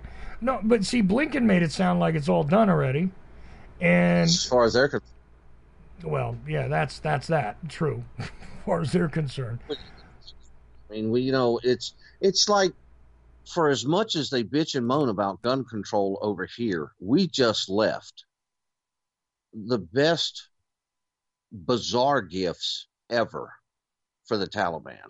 We left them like 16 Black Hawk helicopters, hmm 20,000 pistols, um I forget how many tanks, how many uh uh howitzers, Well, in the uh, first like hour, 17 howitzers or something like that. Yeah, in the first Oh. hour, Hesher actually read off a list, uh, uh, of you know the officially published list, and I make two points about this, and, and I'm I'm I'm wondering what your thoughts are here, but I'll, I'll repeat my points that I made with Hesher when he brought it up. One is, you know, first of all, regardless of what they say, every time we uh, exit a conflict since World War II, there's always stuff left behind. Number one. Number two, given this large inventory, actually, it's three points. Given this large inventory of stuff that's been published, my suspicion is it's actually an incomplete inventory and it's larger than this. Uh, what they're representing as what may have been left behind, I think it's actually more. And my third point, you take it for what it's worth, but uh, it, it seems impossible to me that this is not intentional. Uh, did Well, it did it happen only under Biden's watch? No, but it seems impossible to me that this is not an intentional like let's make sure to leave behind enough stuff that you know some sort of uh, reaction will now be well armed and supplied uh, one way or another. and I mean, you think? I mean, what do you what do you think the purpose? I mean, because that's the point you made Friday is you felt like maybe this was done purposefully, hmm and if that's the case, what do you think the purpose is? Well, being that it's almost impossible to get a full collection of what the real game plan is over there uh, under any circumstances. It- you know, I I cannot say that I know, but there must be a purpose behind assuring that there is a well-armed Taliban. Uh, I really feel like, despite all the hand wringing and oh, they're terrorists and uh, they may serve a purpose. Now, I don't know necessarily what that purpose is. I think it'll be revealed rather shortly. Uh, You but said that uh, Taliban is an antagonist to the to uh, ISIS. So what? You think they'll keep them in check? Maybe. See, I think that's too easy an answer, and and I'm not even convinced this whole ISIS K narrative is even accurate. Uh, it, it's certainly what they're going to tell us is happening, and they told us initially, you know, look, the Taliban and ISIS they fight with each other all the time. Well, you know, funny. Uh, we we had the the suicide bombing, and then uh, you know there there were uh, rockets launched or attacks, uh, you know, on the way out uh, all this kind of nonsense going on. It it just seems to me as though uh, the ISIS K narrative is uh, is not entirely believable. I think there is a strategic reason for this. I don't know that it's a sound strategic reason, but I, I think somebody has made a calculation here that a Maybe- well armed Taliban is better than not. And I don't know who did or exactly why, but I think it'll be revealed shortly why. Things doing in Pakistan right now. Is there a reason for us to, you know, suit these guys up in some armor and send them that direction? Yeah, see, now there, there's another good question. Notice that that has been absent from the discussion here. Uh, and, and Pakistan is inexorably linked to this situation. Uh, no, any way you slice it. So now they, they're supposed to be, uh, what, our partner in the war on terror, aren't they? Um, I don't, I never bought that to begin with. Until it comes time for them to actually do something. Yeah, maybe, but but then again, you know, we, we give money to plenty of nations and give support to plenty of nations where it seems like we don't get much back on our investments. So, uh, I, what what can I say? Pakistan is a factor that, again, is not even really being discussed. It's like they're invisible here in this discussion, which does lead you to believe that that's part of the greater plan. That at some point it'll be like surprise. Here's what's going on. Um, but there's got to be a purpose for making sure the Taliban's armed.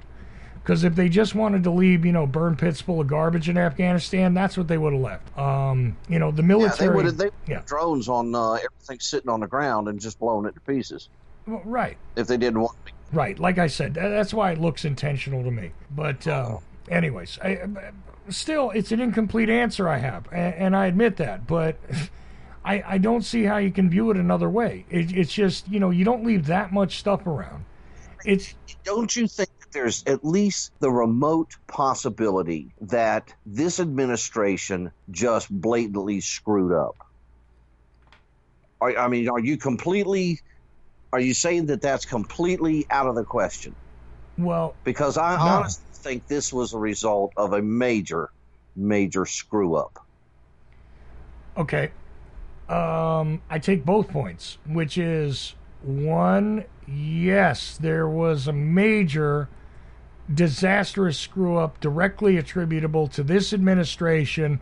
And, uh, you know, I don't know about Biden himself, but the people that uh, are answering to him allegedly uh, did nothing but screw this all up.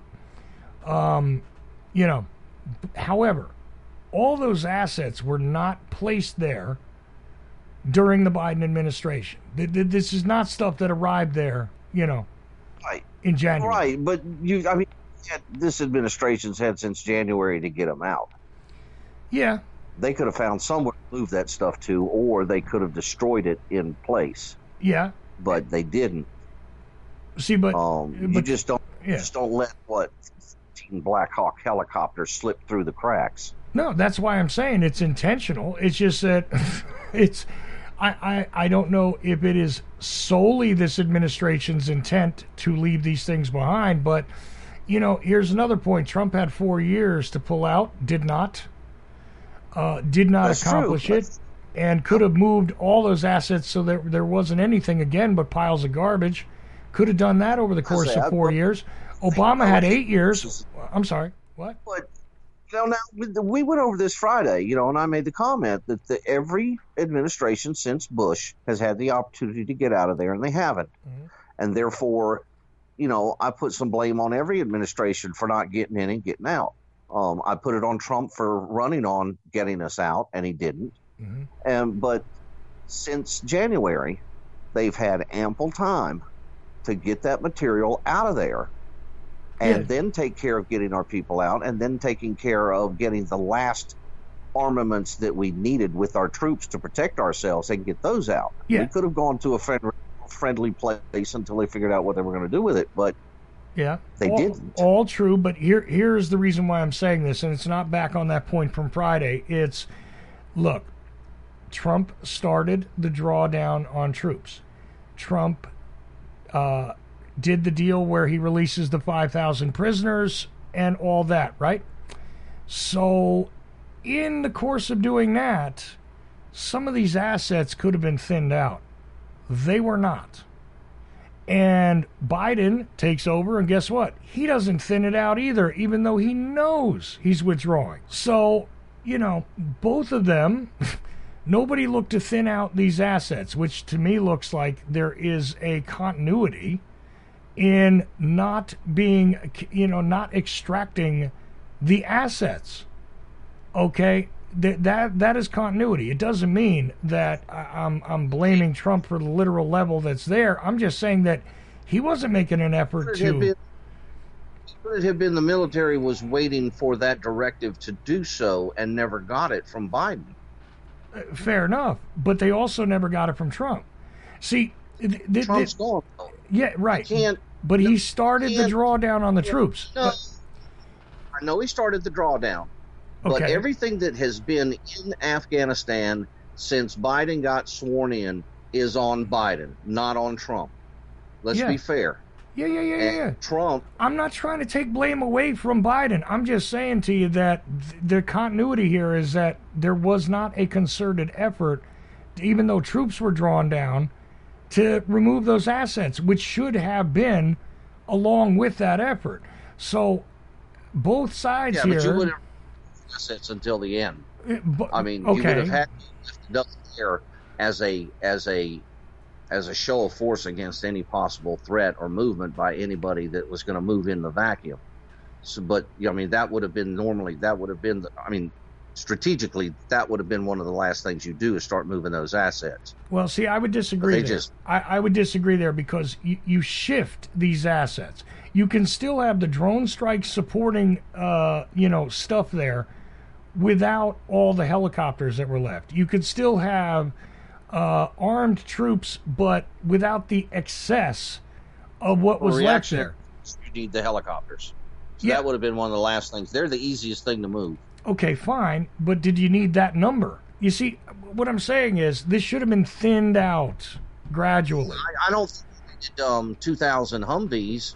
I could have moved some of those, but I would have kept the helicopters, and I would have kept the C4s uh, or C140s. I would have kept, um, I would have kept some of the howitzers. I would have kept some of the tanks. Um, I would have kept some of the armored personnel carriers, but the other stuff I would have moved. Yeah. All the pistols, machine guns, the crap that you know, the the everyday hands-on weaponry that the troops didn't have assigned to themselves. Yeah, I would have moved that. Uh, any surplus of ammo, stuff like that. But no, I would have kept my helicopters and some of the Humvees and things that you need No, for day-to-day mayhem. Fair enough, but as you begin to remove personnel, you should have removed some of these other things. I, I'm just saying there, there was no beginning of it there, and then no effort to do it when Biden takes over at all. Uh, almost as if uh, I mean, and, and here's the thing, you know, I've gotten some uh, reports from individuals who uh, might have been, let's say, involved in the situation very recently in Afghanistan, who basically uh, relate to me that there was a attitude among some of the people that were, you know, working there that um, the actual withdrawal might not have been happening. Like, in other words, this isn't really going to go down. And it was due to the fact that a lot of assets that they thought would have been at least shifted to different locations and uh, pulled out of you know uh, uh, easily uh, captured areas uh, should have That's been. right. So just, I mean, that kind of that kind of goes hand in hand with me saying, you know, was this just a boneheaded move? And I think it was. I think it was more boneheaded than purposeful. I guess. Well, you and I can can disagree on that. It, it, it just seems. Look, if it's just boneheaded, uh, I would be kind of amazed because it. it, it I, I, I, I hardly see how someone could be that ridiculously inept all along the chain. No, I mean, look at the top, but all along the chain, nobody, nobody offered to do this. Yes. It, it seems like Well, you know.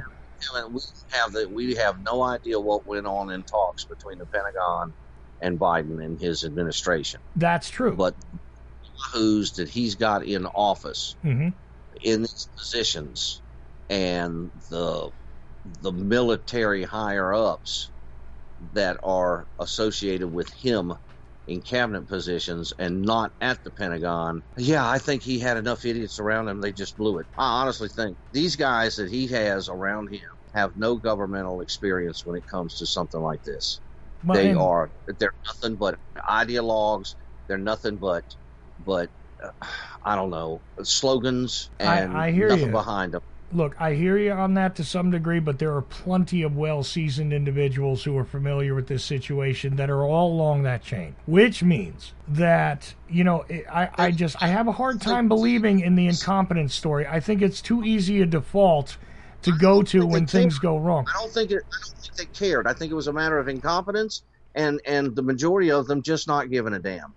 They don't care. You see, but not giving a damn versus, well, you know what? Let's make this look like an oops, and this is necessary for some strategic point here. I mean, oh, look, if you want to go with a, a, a really benign explanation, a well armed Taliban keeps, let's just say, I believe this ISIS K crap. A well armed Taliban is now an obstruction to ISIS K. Strategically, buy that. what's that? By that. Oh, I don't buy it either. I'm just saying that there could be somebody who did buy that that ridiculousness uh, along the line here. I don't Well, think then if they're by that ridiculousness, they're also capable of being so incompetent as to completely have screwed this up. well, fair enough. But again, just to me, it, it speaks to a, an idea that it must have been intentional because it's just over the top. If you are indeed correct, then we are in as dangerous a situation as we were in under the Trump administration. As Worse. dangerous. Well, you see it as worse. I see it as as dangerous because I see the Trump administration as way worse than you do, I think. but either way, I would say that if that is if you're correct, then there are many, many dangerous and uh, irresponsible things that are about to happen. Um, I I This- hope you No, are wrong. I, I hope I'm wrong too, but I'm just telling you that from what I see, this is the most incompetent group of individuals that have ever been allowed to have control of our government. Uh, well, see, here, here's where you and I wind up disagreeing. All right. so, I, I, I don't think so. I, I think we have had far worse individuals. I think that this is definitely not the A team of any sorts. I think that they're bad. Have had far worse individuals, Mhm. but I'm talking as these bozos running the show right now are going to take us down the tubes. Well, we are in for a long, hard ride. I mean, you think the last year and a half's been rough? That ain't nothing. It's just going to get worse. well, see, And I, it's these, but Trump and his rotating band of idiots and corporate raiders did not help anything. And we weren't destroyed by that. We didn't go down the tubes. I'm just saying, we didn't go down the tubes under a guy who I consider wholly incompetent. Um, not some competent bozos behind the scenes pulling the strings because you know Biden isn't. yeah, but see, here, here we go. Now you got to flip that argument. Who's really behind the scenes on Biden's people? No. I don't know who's making the calls. That's what scares me so much. Yeah, see, there you go. So, like I said, to be continued, because I think we're going to see new things emerge here that are going to give us an idea as to which one of us is correct. If it's absolute abject incompetence, or if it's, you know, intentionally planned stuff that is meant to look like, oops, we made a mistake. Uh, I, I, I think we're going to find that out in short order, and you know the the, the spin that's going to be put on it is going to be amazing to observe. But outside of that, uh, I, I I think it's going to be clear to those of us that are thinking for ourselves, B. Pete, very soon. And uh, and and I would state that uh, you know I disagree with where where you think it's going, where I think it's going, but neither one of us will be proven right immediately. I think it's going to be soon though. It's going to get uh, a lot clearer as to whether you're correct or not. Um, is that fair enough? fair. That's fair. Okay. I'll go that. I'll go with you on that. Yeah, I mean, look, if we see things, you know, just if we, we see some more incompetent, eh, you know, nonsense go on here where it doesn't make any sort of logical, strategical sense whatsoever. Again, um, you know, that then I'm then I'm going to go with you. We, we we have a serious problem here where a lack of coherence and competence are, are colluding together to create a disaster. But um, but but but honestly, I I really think that this is intentional and it is part of somebody's plan. And as per usual, we're going to have to look at the pieces after they fall uh, to to figure it out. Anyhow, last couple of minutes here. Um, unless you got something real pressing, I just wanted to cover one quick little local thing, if you don't mind, because I passed you an article before this hour. For it. What's that? Go for it.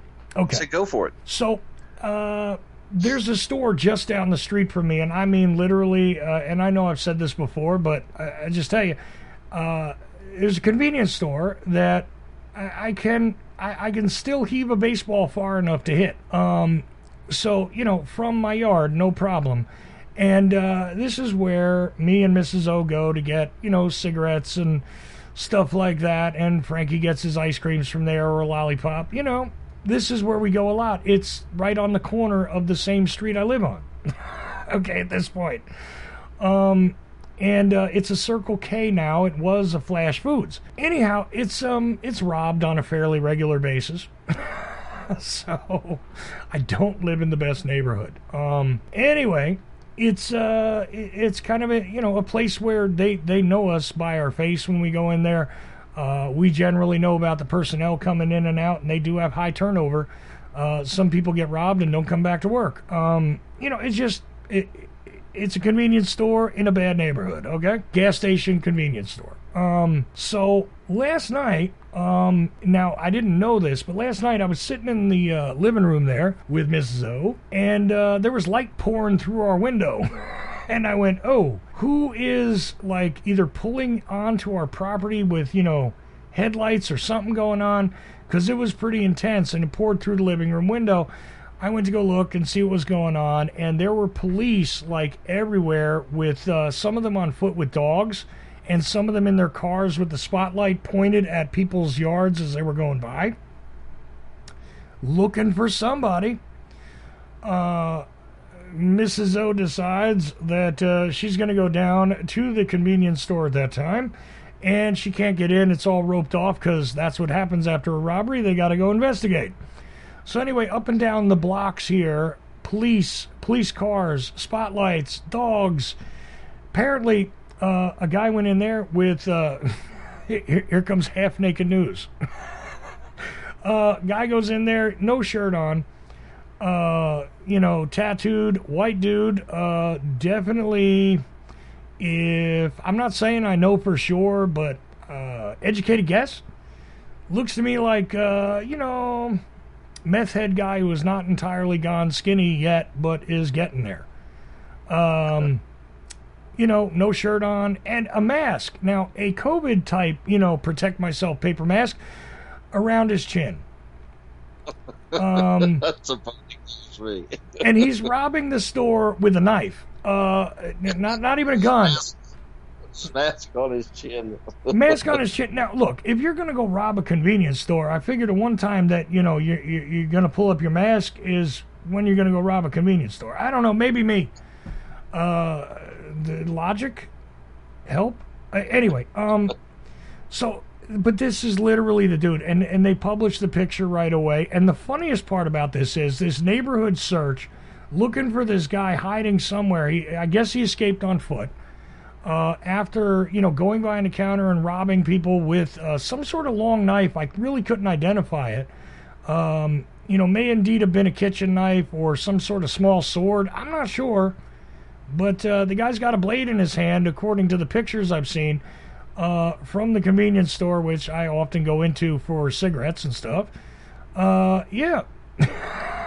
so this was, uh, I don't know, sometime after 11 last night. And according to the article I saw on that uh, Newsbreak app, uh, the county sheriffs and everybody else are, you know, putting out a phone number looking for information on this guy, and they didn't catch him.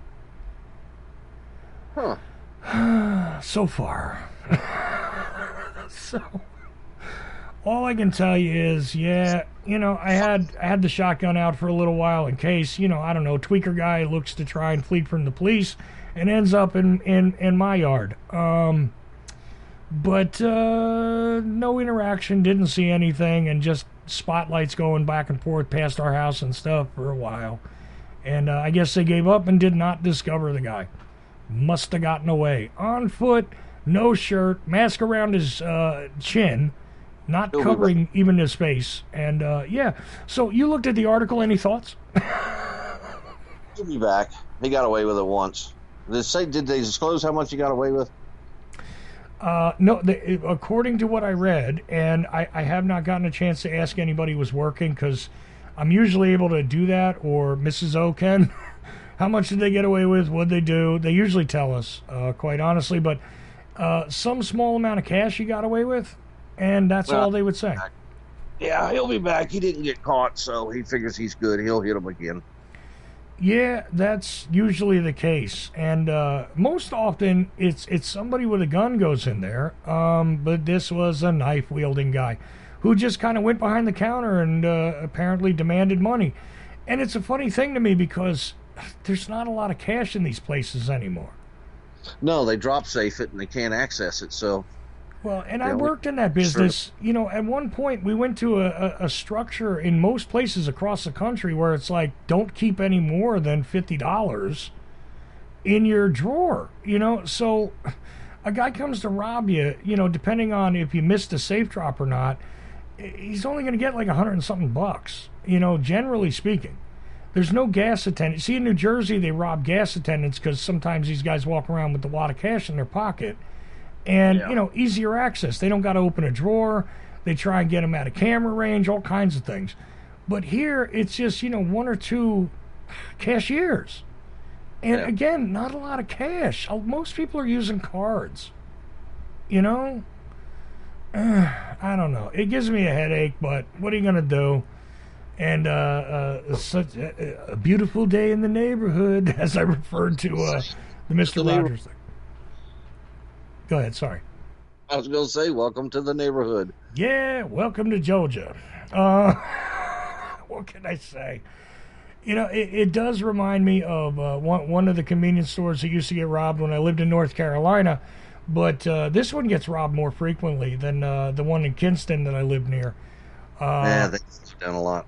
Yeah, and, and, it was funny because I mean, uh, sometimes they would rob in Kinston and they didn't even brandish the gun; they just acted like they had a gun, and it would turn out they didn't have one. Uh, you know, stuff like that. Usually, this store they draw down; they got a pistol in their hand, at least. Um, I think one guy did it with a rifle once, but th- this guy is with a knife, no shirt on, not even bothering to cover his face, even though he's got coronavirus mask around his chin which again I'm still looking at in disbelief most over this is that why wouldn't you at least pull up your mask if you're going to rob the store? I mean, you know, it's not about if you're coughing, it's about come on, dude. But what can I say? Play the part. Come on.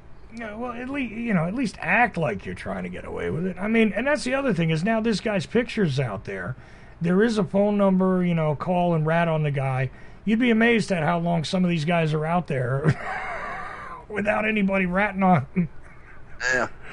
But uh, I don't know. Again, in certain places where I lived, I know that you know you get a picture out there, the snitches are going to get you. You might as well just give up because if your picture's out, you're done. But this Oh, yeah. guy, so far, not caught. I'm gonna call that Crime Stoppers number and see if there's a a, a reward. Yeah, give it a shot. Um, and, and don't anybody get the stupid idea of trying to pin uh, pin it on me. The tattoos won't match. He, he has a lot of tattoos on the upper body, and mine are clearly not his. So, uh, so he can't pin it on me. Also, his hair is rather short. Mine is not. Um, anyways, so that's about all I got to say for tonight. What do, what do you think, B. Pete? Did we do a good hour here? Oh, we had an excellent hour. Of course, we normally do have good hours, so Well, just there you go. the books. another one in the books. And B. Pete will be back with me on Friday, barring anything strange, where we'll take your calls. We didn't do that tonight, and I'm glad we didn't. But uh, who knows what'll happen on Friday? You can join in on that discussion and change the topic because that's the way it goes. Thanks to Hesher for being on with me in the first hour, of alternate current radio, of course. And like I said, B. Pete, uh, I'll give you the link to his blog and all that in the show notes, but uh, I advise you mostly to tune in on Friday nights when you never know what we're going to do. It could be naked news, it could be confrontations with the callers, who knows. But either way, it's been fun. Thanks, man. The Ochelli Effect is done for this Monday, Moon Day, but uh, we'll be back tomorrow, Tears Day, Tuesday. So there you go. Until then, I am merely Ochelli. All of you are indeed the effect. Good night.